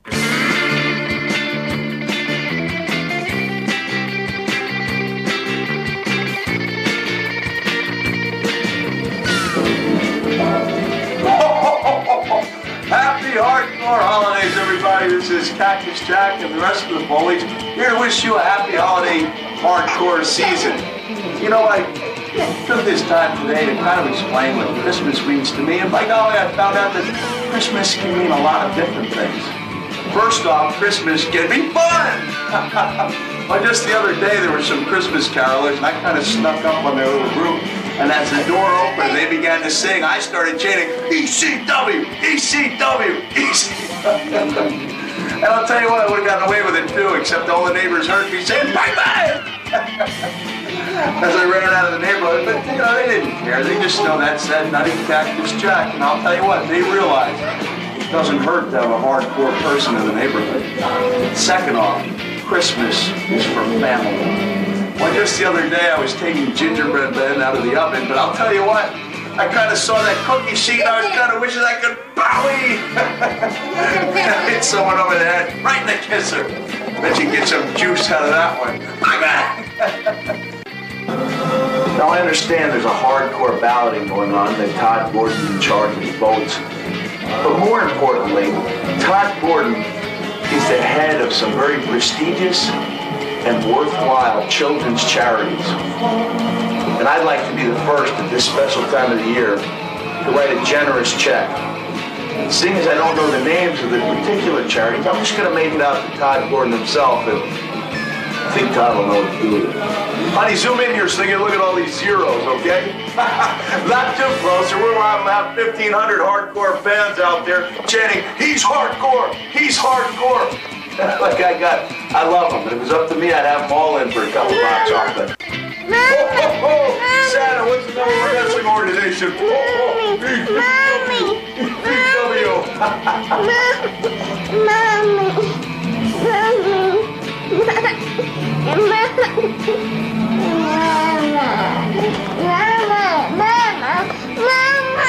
Core parent. You know, I love getting out among the public and looking at people and whispering to each other. And I can tell them, they say, that guy's hardcore. And I like to walk up and say, hi, Cactus Jack. And the look on their face, it's like, bam, it's like they just got hit over the head with a big frying pan. So listen, it's a very delicate balancing act, being hardcore and being a parent, but I'm going to show you how. Come on, let's have fun. This is extreme. So that right there was the hardcore home movies, and first of all, Cactus Jack, totally clean shaven. Clean shaven, 100%. Yep. Mm-hmm. I loved everything about that. Got all the teeth out. Yep. I loved every single thing about that. I loved Noelle in the background. I was going to say Noelle, Mommy, and that was her. Yep. That was sitting down with him in the when he first came on. So I like that. He's a hardcore parent. He's a hardcore parent. And the very end where he's like, this is extreme. They're on one of those little bus rides going. Amusement park now. And the next time it comes around, he's chanting, ECW. ECW. Yeah. Oh, good stuff. Back to not so great stuff, and that's Miz Lou. Alfonso makes a mistake. He restarts, and he asks for Taz. We then get Scott Clark, Newscaster of the Year, who does an Oh My God with Joey. Lame. Scott Clark. Yeah. These are the people they pull in for this. I was going to look up these people, but I really didn't have the energy or desire really to. Care. Yeah. Taz back with Alfonso, and he says he's going to slap everyone. Back to Ray and 911. Ray's on 911 shoulders. Sandman with a promo on Conan. Sandman makes he's going to send him back to Tijuana, where he's going to be forced to drink the water reference. Not good. Pitbull's with a promo on the Eliminators. Bueller in our box again. Back to Alfonso, saying he knows why Public Enemy is leaving. Back to Steve Austin, a little bit of his promo. Eliminators with a replay of their earlier promo. 911 promo. Big Dick's yelling in slow motion. Another Bubba promo again. We get Alfonso slapping El Puertorriqueño from November to Remember. And then Cactus chanting ECW on the bus ride, and that's the end. That's it. That's it. That was ECW. That was ECW. Cactus made the ending of that for me. But the rest of it can go in the trash. Filler, yeah. Kinda. The rest of that show can go in the trash, immediately in the trash. I mean, there's a couple interesting things I'm looking forward to, but I don't know how long we're going to have to wait to see them. Right, yeah. And that's kind of the annoying part. But yeah, it could be a while. That is what it is with ECW. Mm-hmm. So yeah. That does it for ECW this week. Time now to move on to WWF Superstars.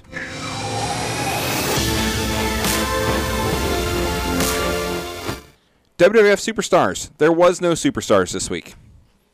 No. End of the year. No Superstars. They didn't have one. So, yeah, that's our review of WWF Superstars. Are you ready to move on to WCW Saturday Night, Travis? Yes. Okay, WCW Saturday Night.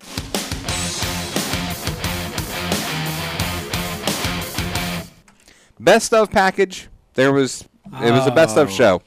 Nothing but highlights. Oh, man. So, there you go. That just Happy holidays. That just made the show really quick, didn't it? Happy holidays. Yeah, that's what we got there for that. But all right, you ready to move on now to Monday Night Raw and the world famous annual Raw Bowl? The first annual Raw Bowl. The first annual and the last annual. Let's go. Let's do it.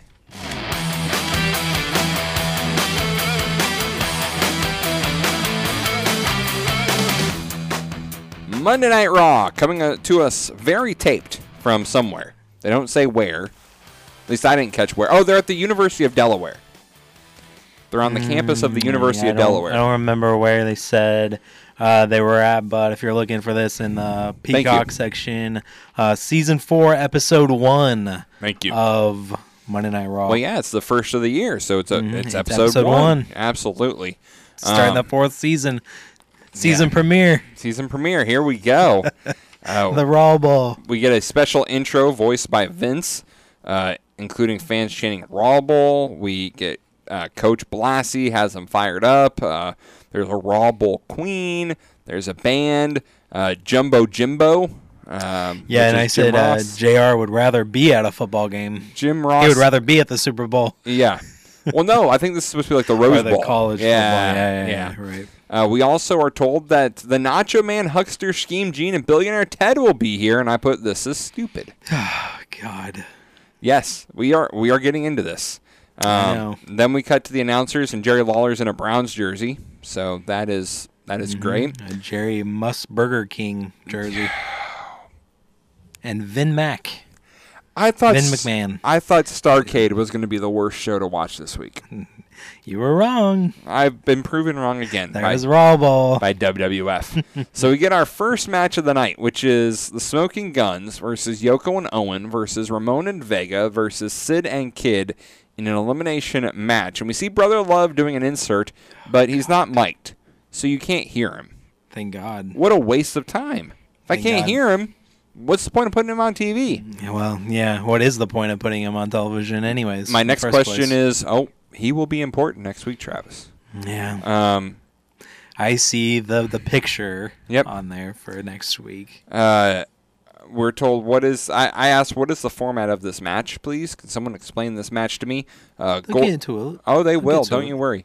Goldust Usher gives Razor a flower, and Ramon attacks him. Goldust is shown watching, and I think we are about a minute and a half into the show, and I'm already tired of the forced football references. Oh, my God, yes. They are so forced. They just, looked up the dictionary or encyclopedia because they didn't have the internet yet, or maybe they did look up on AOL, and all these football terms, let's force them into the show. Force them in there. It is nauseating. The one I loved is that when Sid and Kid were coming out, they were talking about how they were bought off by Ted DiBiase's money, and Vince says that the NAACP is looking into recruiting violations. No, Vince, right. That's the NCAA, not the NAACP. Now, I didn't hear that line. I heard Jerry Lawler say that line, and that makes more sense with Jerry Lawler because he's supposed to be heel and kind of oblivious heel or whatever. It's not the same thing. But, I mean, the entrances, they run out of a tunnel. They break through that big, giant, Raw banner. I would have liked it better if the banner was smaller and they each had their own, individual ones. Smoking Guns came out through one that says Smoking Guns, and, Owen and Yoko came out one. Instead, they all come out the same one. So by the time Sid and Kid who enter last, it's there's nothing here. And they're all right, let's talk about these jerseys. Let's talk about them. Yes. Because details matter. Details matter. It's a audio podcast, not a visual podcast. Right. So Billy and Bart are in white jerseys, because everyone has to wear a jersey, I guess, because it's a Raw Bowl, I guess. Yep. So Billy and Bart's have 45 and 38 as their number. Why? Because those are calibers of guns. Ah. And they're smoking guns. I get it. Yes. I get it. I didn't get it at first, but I do now. Owen is number 1. Of course. Because he's number 1, I guess. Mm-hmm. Yoko is number 638 because of his weight. Yep. Ha. Razor is number 4 because he is a 4-time champion. Yep. Savio Vega is uno because Spanish. Exactly. You got it. Even though there's already a number 1. So? He's uno, not 1. So, he's uno because Spanish. He's Spanish. Yes. 1, 2, 3 Kid is 1, 2, 3. Yep. And Sid is 00 because, I don't know, he's dumb, I guess. I have no idea why he's 00. No. Because he is, that's his softball number. Oh, okay. So let's get into this. So one timeout can be used per team, which... That right there is stupid. And it's an elimination match. Okay. Mm-hmm. When one person's pinned, the whole team loses. And you can lose via... pinfall, submission, count out, or disqualification. Yep. You can tag in anyone. So, again, I will have the same argument here that I made in the triangle match. Why would you want to tag in? Mm-hmm. I would just sit on the apron and wait till the end. Mm-hmm. Since it's elimination, that makes even more sense in this to do that than in the triangle match, because in the triangle match, you could lose by being on the apron. Well, we thought. Yeah. In this, you can't lose if you never tag in. Mm-hmm. Right, and you can tag in and be against your partners, too. Oh, yeah. We'll find out about that. Because they have a special rule that if you do get tagged in with your partners, you have to make physical contact before you can tag back out. Right. Great. Earl is in a football ref outfit because... He is. Yep. And the canvas is green, and it has a Raw Bowl logo, and it looks like a football field. And Earl Hebner is literally in a referee umpire get up with a flag and whistle and all. This is so stupid. What did I say off the air when we talked about this? I said the outfits are the best thing about the match. That's not saying much. No, it's not. But that's the charming part of the match. All right, let's just not saying it's good. Let's just get into this. Yes. The sooner we get into it, the sooner we'll be done. Yes. Barton Owen square bar with a few arm drags and drop kicks on the green mat. Owen tags out to Billy, so Billy and Bart immediately already blew through that. You know, you could build up to that throughout the match. Nope, we're going to use it in the first 5 seconds. Bart and Billy have to tag up, have to confront, so they lock up, headlock, they square off, and then both tag out to Owen and Yoko. So there you go. Mm-hmm. Owen ducks Yoko, but Yoko hits him with a shoulder block, and Owen tags out to Savio. Savio gets hit with a back elbow, but Yoko misses an elbow drop. But Yoko with a slam, and Kid tags in. Goldust is then shown looking on. Vega with a clothesline for two. Vega with a spin kick, but Sid makes the save. Owen tags in. Savio with a hip toss and a few clothesline, but Owen with a spin kick for two. Razor tags in. Razor with an arm lock, but Razor with a punch, and Bart tags in. Headlock and a shoulder block from Razor for two. Razor tags to Vega. Vega tags out to Sid. Eye rake and a top rope choke by Sid. Bart with a clothesline and gets a two. Bart with a suplex for a two, but missed an elbow. Vega tags in. Sid with a right and some kicks, but Vega tries to fight back, but Sid falls on him for two. Owen tags in. Owen with an enziguri for two. At this point, I put, why would I tag in? Why? There's no point in tagging in. Yoko then tags in. We go to break, and it's Lipton Iced Tea Raw Bowl. I forgot to mention that. Lipton Iced Tea sponsoring the Raw Bowl. Yeah. Lipton Tea. Double headbutt from Owen and Yoko. Owen goes for the sharpshooter, but it's blocked, and Owen tags in the Kid. Spin kick from Kid, and Yoko tags in. Kid tags back in, but misses a kick in the corner, and Sid tags in. Kid tags back in. Kid misses a running elbow drop. I then put, this would have been better as an 8-man tag. Like an elimination 8-man tag would have been much better. Definitely. And with the college football theme or something, two teams. Makes sense. Not four teams. I agree. Yeah. I did think about that, but then I was like, you know, when are the Smoking Guns ever on Raw? Right. You forget that they're tag champs most of the time. You could have had the same four guys. I know. But it's spotlighting them in each 2-on-2 or 2-on-2-on-2-on-2. It should. Here's my problem with it. Razor, Vega, Owen and Yoko, and Sid and Kid, I don't see any of them dropping down to the tag team title level. Mm-hmm. I could see Sid and Kid. I guess. More so than the other two. Yeah. I agree with that. Let's see here. Where am I at? All right. Kid tags back in, but misses a kick in the corner. Sid tags in.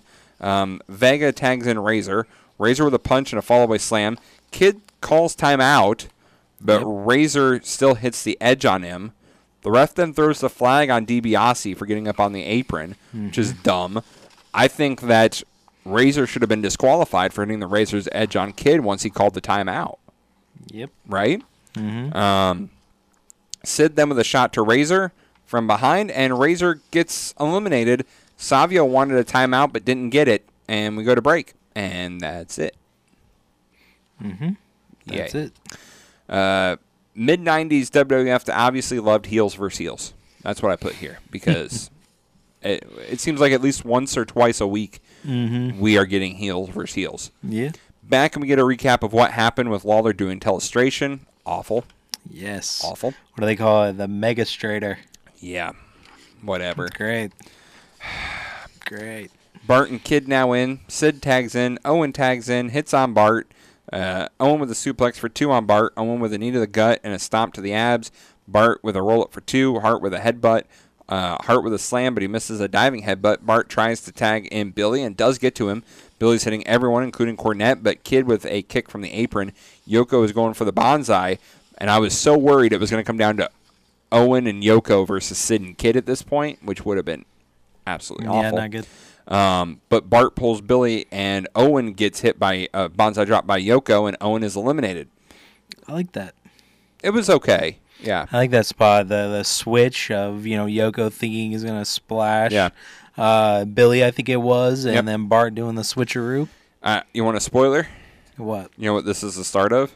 What? A Yoko face turn. I was going to say the dissension between Owen and Yoko. A Yoko face turn. Because that's what everyone wants that. Right. Sid now. Right. And Yoko was trying to call a timeout, but apparently you can't do it on the outside. Who makes these rules? We make them up as we go. If he's on the outside, it should be a if he were to run out of bounds, it should be a timeout anyways. I think they said that you couldn't call a timeout from the sideline. I think that's how they used to be. Gotcha. You couldn't do that from the sideline. Sid now in on Billy. I then put this is so stupid. I think that's the third time I've said this in these notes. Sid with another shot, a few stomps. Kid with a leg drop to Billy. Double team by Sid and Kid. Sid with a pin for two. Sid with a big nerve lock or a headlock. I can't tell from the camera angle, but Billy fights out. Billy ducks a clothesline. Sid hits a big boot, a big leg drop for two. Gun with a roll-up for two. Sid stops him from making a tag and hits Billy with a few rights. Billy blocks the punches, but Sid catches Billy with a one-arm choke slam. Lawler's being creepy with Miss Rawbull at this point. So, right, yeah. And Vince calls Jerry Lawler a triple threat. The triple threat of stumble, fumble, and fall. Yeah. Gotcha. Sid then is holding Billy, but Razor throws Kid into Sid, and the Guns get the win off of that. Mm-hmm. Yeah. Your first ever Raw Bowl champions, the Smoking Guns. First and hopefully. They get the Lombardi trophy. Yeah, we'll find out about that later. They tried to explain it in the middle, too, but. Yeah, we'll find out more about that later, and I'm so excited. The Lombardi trophy. Yep. We then go to Lawler and Vince, who say that next week Shawn Michaels is holding a press conference. Lawler says that Shawn is announcing he is retiring. Right, and also they have the girl, the queen, in the picture too, and she thinks they're talking to them. Like she's listening intently to Vince and Jerry Lawler what they're saying, what they're trying to say. She thinks they're talking to her. Oh, great. No, honey. No, we're not. Sit there and look pretty. Yes, exactly. We then go to Doc, who has the Wrigley's halftime report because this is the Raw Bowl, so we have everything's football. Dandy Doc. Yes. They name people of the pregame show, and apparently Doc is all of them rolled into one. Gotcha. Great. Gotcha. Doc then puts up a 2-minute clock, says this is only going to last 2 minutes.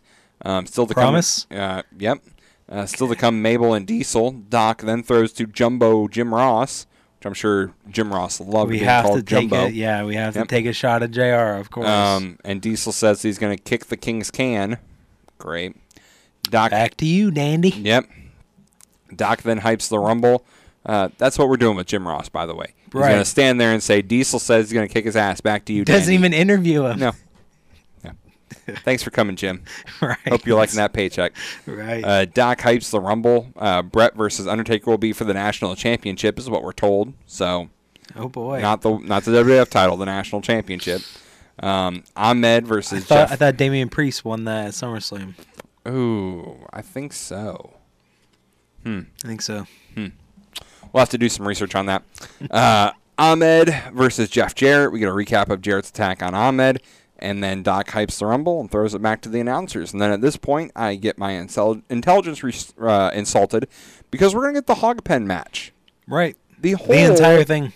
Hog pen match with new commentary. Right. Yep. That's what I thought. That's what I thought, too. This is... So we get the match. And there's a commercial break. And in that commercial break, we see the Huckster is sleeping. Yep. Great. And the Nacho Man tells us to keep watching. And then we get a... I put, this is a filler nothing Raw. You're showing a full pay-per-view match on Raw. Mm-hmm. And then I see the promo for next week where we're going to get the title match from In Your House. Yes. Boy, I hope you didn't spend money on this pay-per-view because you're an idiot. Because you could get two of them matches for free. To be fair, the only two matches probably worth viewing on that entire show. Yeah. Yeah, you're not wrong. We're going to replay them on Raw for you. Also next week, Hakushi's going to take on Jeff Jarrett. Can't wait. Yeah, okay. Whatever. Ain't that great. Over that. That's super done. Mabel's on his way to the ring, and he's being carried by young Jeff Hardy. Yep, and he's again struggling to keep up. Yep. He can't keep Mabel's fat ass up. Yeah, he's struggling. Mm-hmm. Vince keeps hyping up who has joined the Rumble. Can't wait to go through that list coming up in just a little bit. Mm-hmm. Brother Love is still talking, and again, we have no idea what he is saying because he is not mic'd. So, again, what is the point of having him go away there? Just go away, Brother Love. Go away, please. Bruce. Go do another podcast and, maybe be on time with it. Anyways. Please. Please. We get a rematch from SummerSlam of Mabel versus Diesel. This looks great because that match was so good. But it's different, Eric. He's got a new attitude. Diesel's got a different attitude. Yeah. He comes out. He looks pissed. He attacks Mabel. Big boot. Win. Yep. It's not even the old big boot jackknife 1-2-3. We just get big boot and 1-2-3. Diesel attacks Mo. Diesel with a jackknife to Mo. My next note is, what a waste. This is dumb. Vince hypes that Diesel's the first man to sign for the Rumble. Diesel then takes Miss Raw Bull and leaves with her. And Diesel says it could be a very good year for him. Oh, as if only you knew, Mr. Nash. I thought you said it looks like it's going to be a good day. Maybe he did, but I thought he said it's going to be a good year. And Vince said good year. Oh, but maybe. Yeah, I bet it is going to be a good night for you. Uh-huh. Yeah. With Miss Raw. Ugh. Ugh. Ugh. All bad. All bad. All right. We then go backstage, and Marty and Savio Vega and Ahmed are there with the Brooklyn Brawler, who has the Lombardi trophy. Get it? Because the Brooklyn Brawler's real name is Lombardi. Yeah, get it. That's funny. And the guns break it, and then they all beat him down, and they dump that Lipton iced tea on him. Mm-hmm. Great. We then hype the Rumble and the Wrestling War Room, and then we're back with Rumble hype. So here's who's announced for the Rumble. Yep. Diesel. Okay. Owen. Good. Bulldog. Mm-hmm. Yep. Dory Funk. Okay. Random. Savio Vega. Mm-hmm. Mabel. Yep. Bam Bam Bigelow. Okay. Barry Horowitz. Ugh. Yokozuna. Okay. Tatanka. The return to Tatanka. The return out of nowhere, yeah. His legal troubles must have gotten straightened out. Remember that? Yeah. And Vader. And we get a video hyping up Vader, and Vader is shown working out. Mm-hmm. Impressive package. Would you like a spoiler alert, Travis? What's that? There is no Bam Bam Bigelow in the Royal Rumble. Oh, that's a big letdown. Yeah. I'm mad that he's advertised but not going to be there. Yep. Yep. And get ready for this because this Rumble's going to be great. Damn. I can imagine with Dory Funk in there. Yeah. Dory Funk Jr. Not only that, but he's going to last for 10 minutes. Oh, wow. Yeah. In 96, the Dory Funk Jr. push. Yeah. Oh, yeah, it's coming. Can't wait. Also, this will be coming up. Well, I don't want to spoil things, so we'll just leave it there. We'll get to it soon enough. Mm-hmm. We then hype next week again, and then we get Billionaire Ted. I then put, this is stupid. They're shown the Razor's Edge, and Vince Russo asks if Hogan can do the Razor's Edge. And Nacho says he can't do the Pearl River Plunge or the Jackknife, and he's not climbing the rope, even though Macho Man's finisher is an elbow drop off top rope, but we're just going to ignore that. They say that the Huckster and Nacho Man can only pose, and that you can't teach Old Dog new tricks, and the WWF New Generation on top of the hill, not over it. Guess what? What? I'm over it. I'm over this. Week one. Already. Travis, This is dumb. This is a 3-month story. Yeah. And I knew it was around for a while. 3 months. Like, I mean, the only people this serves is the people backstage. Yes. They're the only people that know what's going on. I mean, there are a select few that read the dirt sheets and know what go on. This is not like today that everyone knows what's happening backstage. This is just for your own entertainment. This is for your own fodder. I think no one watching this that follows Raw knows what's going on. I think it was more used to hurt Savage and Hogan. Well, yeah. That's the point of it. Yeah. And we know from documents that have come out, documentaries that have come out since Savage passed, that this hurt him. Yeah. Not so much this one, but some of the later ones. Oh, yeah. And they really bothered Randy Savage. Yeah. It's nice to see WWF trying to respond. But you put it in juxtaposition with everything else on the show, and it shows why you're behind. Well, you can respond by maybe even saying the old, that line of the WWF new generation on top of the hill, not over it. You can say that, and you can say the new generation, but you don't have to blatantly make fun of them by doing this stuff with them. And then Ted Turner, you don't have Scheme to base, Gene. Yeah, Scheme Gene, right? They were promised that in the first one, but we didn't really see a lot of them there. You can say that, but you don't have to go at it like this. You can respond in different ways, and that's why I hate it too, is because it's just to hurt them. That's all it is. How about you respond by putting on a good show? That would be a novel concept. There's that. Instead, we're going to have a weird four-way tag match and a replay of a in-your-house match. Mm-hmm. And a 2-second diesel match. Mm-hmm. Yay. But over Diesel's new attitude. His new attitude. Well, I got something to say to that. He's not a dude with an attitude. He's got a different attitude. He's a diesel with an attitude. That's right. And he is already looking for that door. Get out of the way. Yeah. Oh, yeah. He's running. He's running. So it will come, Travis. It will. We just got to keep chugging along on this train track. We're almost there. We're almost to the end. We're almost to the end of the awfulness. Yeah. Of the awfulness. True. Yes. We are still some 5 years away from the end of this project. Right. We'll see if it pays off. We'll see if it's all worth it in the end. All right. Let's move on to WCW Monday Nitro.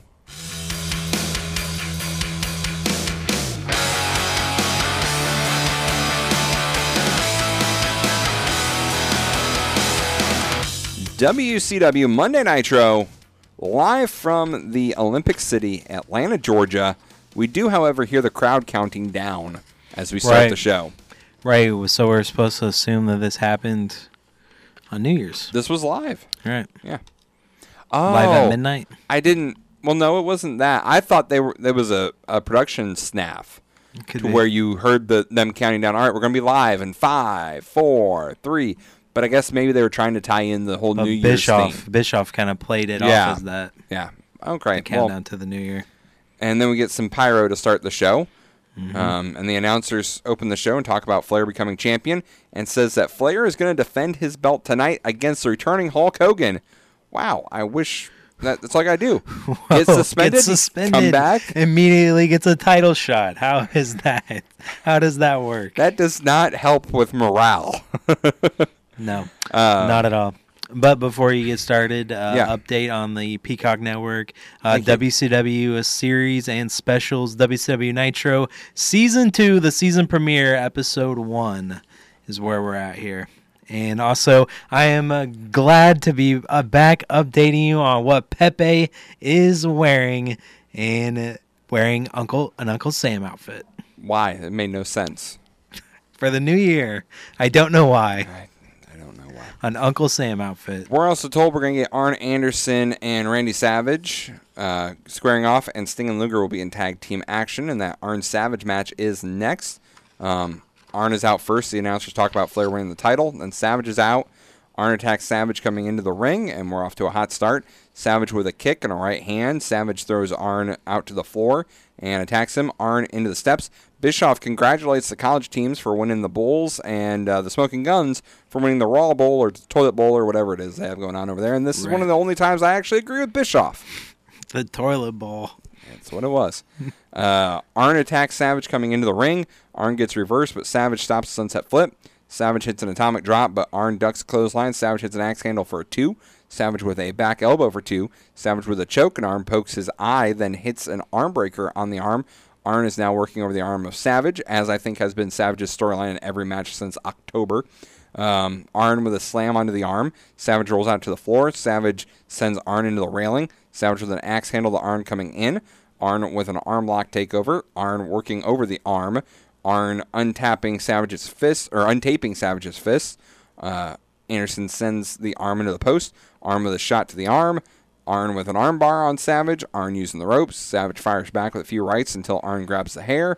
Savage tries to fire back. Arn with an axe handle. Savage gets the boots up, but Arn ducks and hits a DDT. He faked him out. Got Savage bent over. Hit him with a DDT. Arn with a cover, but Savage gets his foot on the rope. Arn choking Savage with his boot. Savage pushes Arn into the ref. Savage then grabs the object that Arn had in his tights, hits Arn with it, puts it back in Arn's tights, and gets the win. And Pillman and Benoit then come out to argue with the ref, and we get a replay of the finish, and that's it. Right, I think that was very... you never really see someone cheat like that and then put back the evidence in someone else's trunks. I liked it. So, yeah, that was different. I don't know. It felt... I don't know. It just felt... like the ending just kind of was... I'm getting tired of Randy Savage. Every one of his match is, I'm going to get worked over for 10 minutes working on my arm, and then I'm going to win it at the end. Win it eventually. Yeah. It's like you can do that with like a diamond cutter or a stunner that kind of comes out of nowhere, like an RKO. The diving elbow doesn't come out of nowhere. You can't just come from behind. There's a setup. Yeah. Win with that. Mm-hmm. We then are told that up next, Benoit will take on William Regal. Yes, please.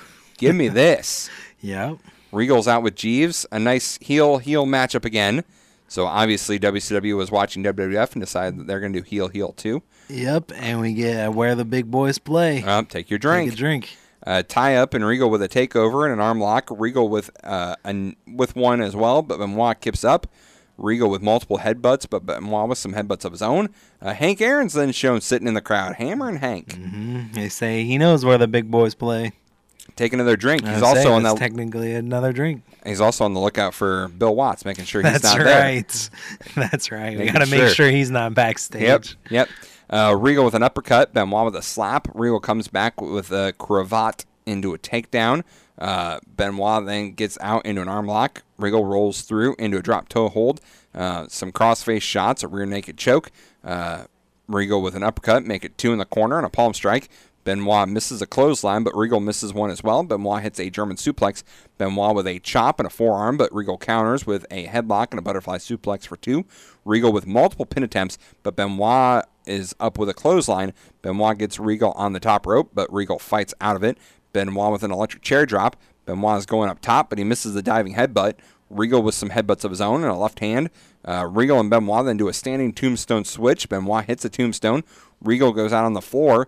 Benoit goes for a dive out onto the floor, but Regal moves. Benoit lands hard on the floor. Regal then throws Benoit into the ring and covers him for the win. A weird ending. We get a replay of the finish, but I thought that ending was really weird. Right, yeah. I said it was very odd after that miss. The dive is how Regal gets the pin. Yeah. And why does Regal get the win here? I guess it's to show... this dissension with the Horsemen, but I didn't like Benoit losing. It made sense for what comes next, and that is Mean Gene in the ring with the Horsemen. He said Benoit had too much bubbly. Pillman says, "What the hell are you guys thinking?" Pillman says that Benoit was handpicked to be a Horseman. Benoit says the only way someone can beat me is sheer luck. Pillman then does a nice promo. Basically saying, you know, Arn, how could you lose via a Horseman tactic and blah, blah, blah. And Arn says the Horseman's job is to protect the world title and that Pillman needs to remember that. And Gene says they're out of time. And while he's saying that, the dungeon makes its way out, but the giant stops them all from attacking the Horsemen and he brings them all to the back. Mm-hmm. Right. More heel. Yay. We're starting that Horseman versus Dungeon of Doom feud. Oh, goody. Awesome. We're then told that up next, Sting and Luger will take on the Super Assassins. Gee, I wonder what's going to happen in that match. And Saturday night, we're going to have the American Males versus Pillman and Arn, if they're even a tag team, and Luger versus Cobra. All right. Yeah. It's nice to see Cobra face someone else, though, besides Sergeant Craig Pittman, so that's nice. That's true. By the way, Super Assassins, if you did not know, are the powers of pain, Warlord and Barbarian. They come out with Colonel Parker. Luger's out without Jimmy Hart. Craig Pittman joins commentary at the beginning of this match, and he wants to talk to Mongo, and he wants Mongo to manage him. Steve McMichaels. Stop. Trying to recruit everybody to be his manager. Who thinks this is a good idea? Right. It makes sense with Bobby. Right. Because he's a manager before. But Mongo's never managed anybody before. But he wants to manage him. You say that. It doesn't make sense. At all. Because it's Craig Pittman. Who gives a fuck? I know. And they explain it on commentary with Jimmy Hardknott coming out with Luger is that he's a good man. He's a man of his word. That he told him that Luger that he would stand down every time he teams with his friend Sting. Okay. The good man part was was with Bobby. Right. Explained that. Exactly.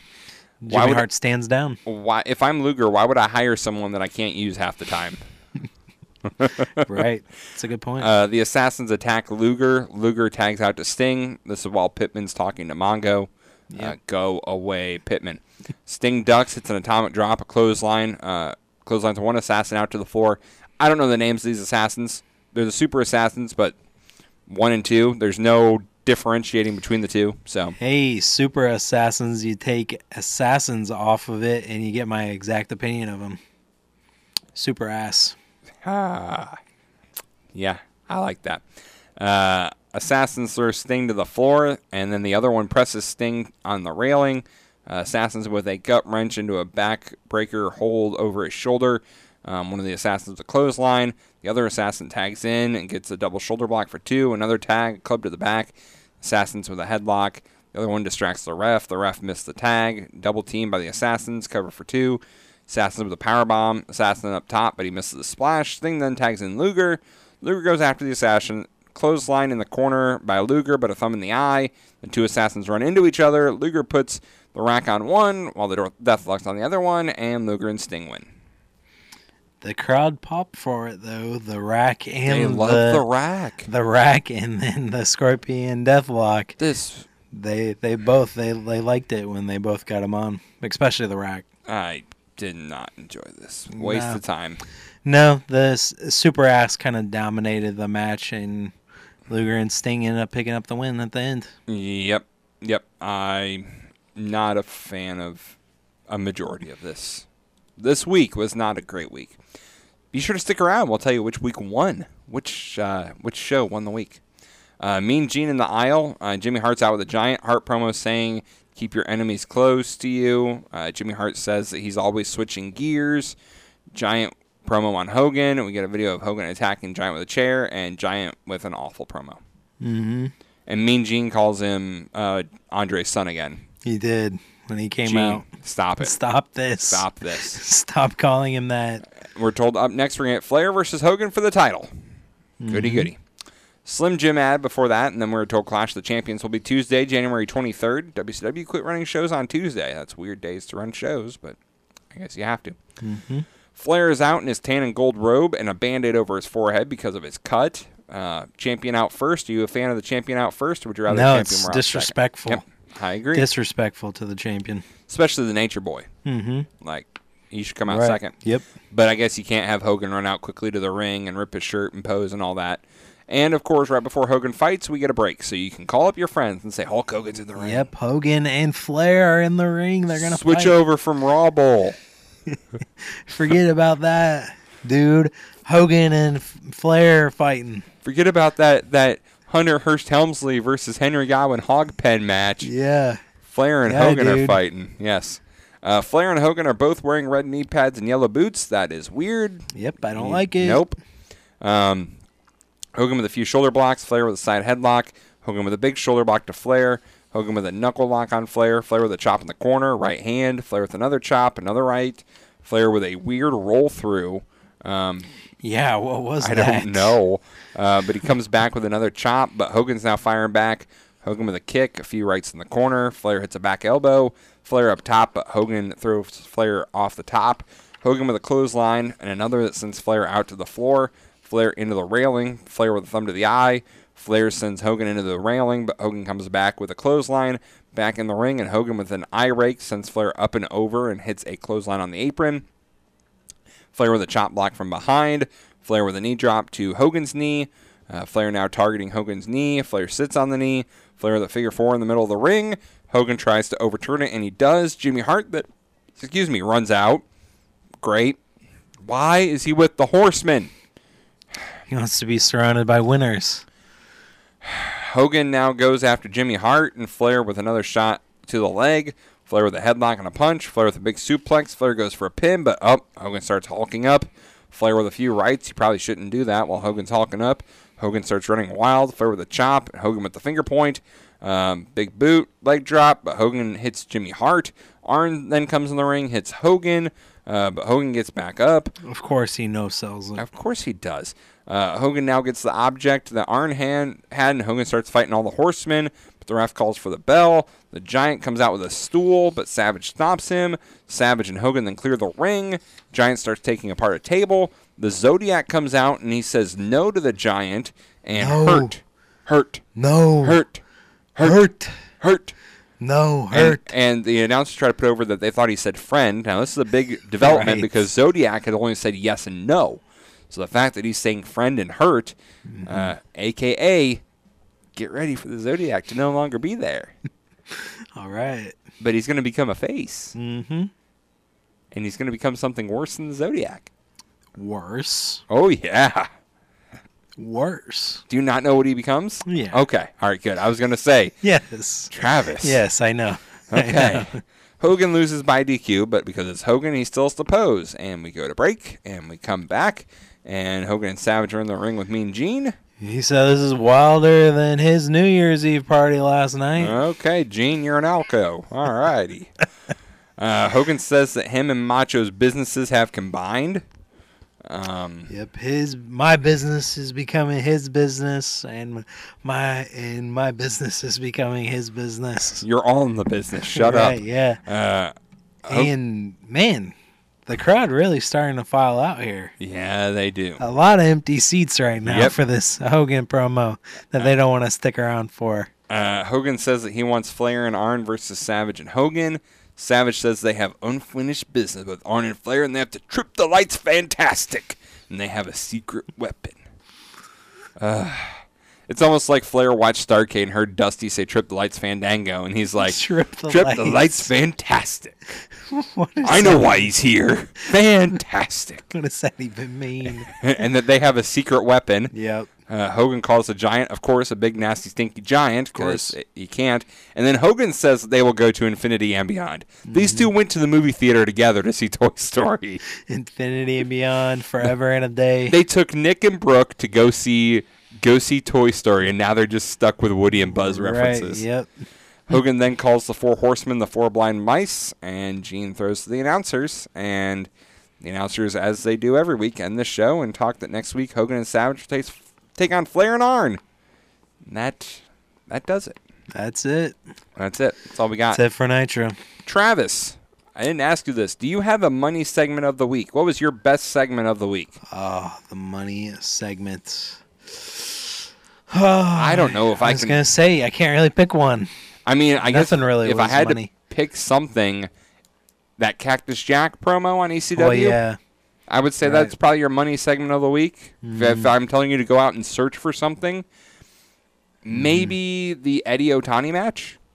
Yeah. That was a decent match. Right. So if you're looking for something to want to watch on the Peacock Network, go do it there. Go check out one of those two things. But now it's time to decide which show won the week.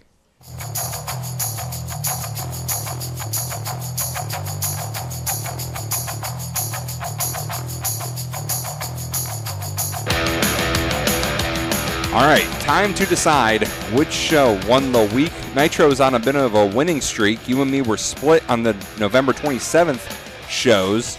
November 20th was the last time we both picked Raw. Since then, Nitro's won 4 straight. Travis, does the streak end? Do you think Raw was a better show than Nitro? No.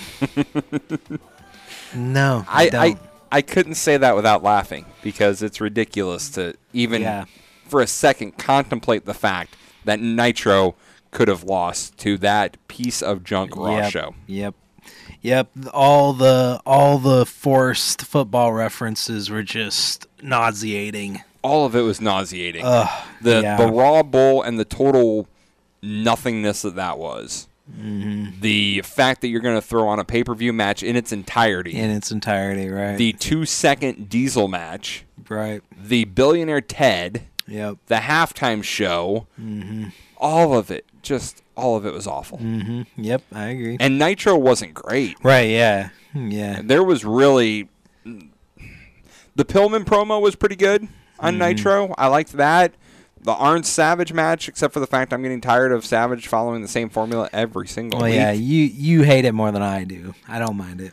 Regal Benoit was good till the ending.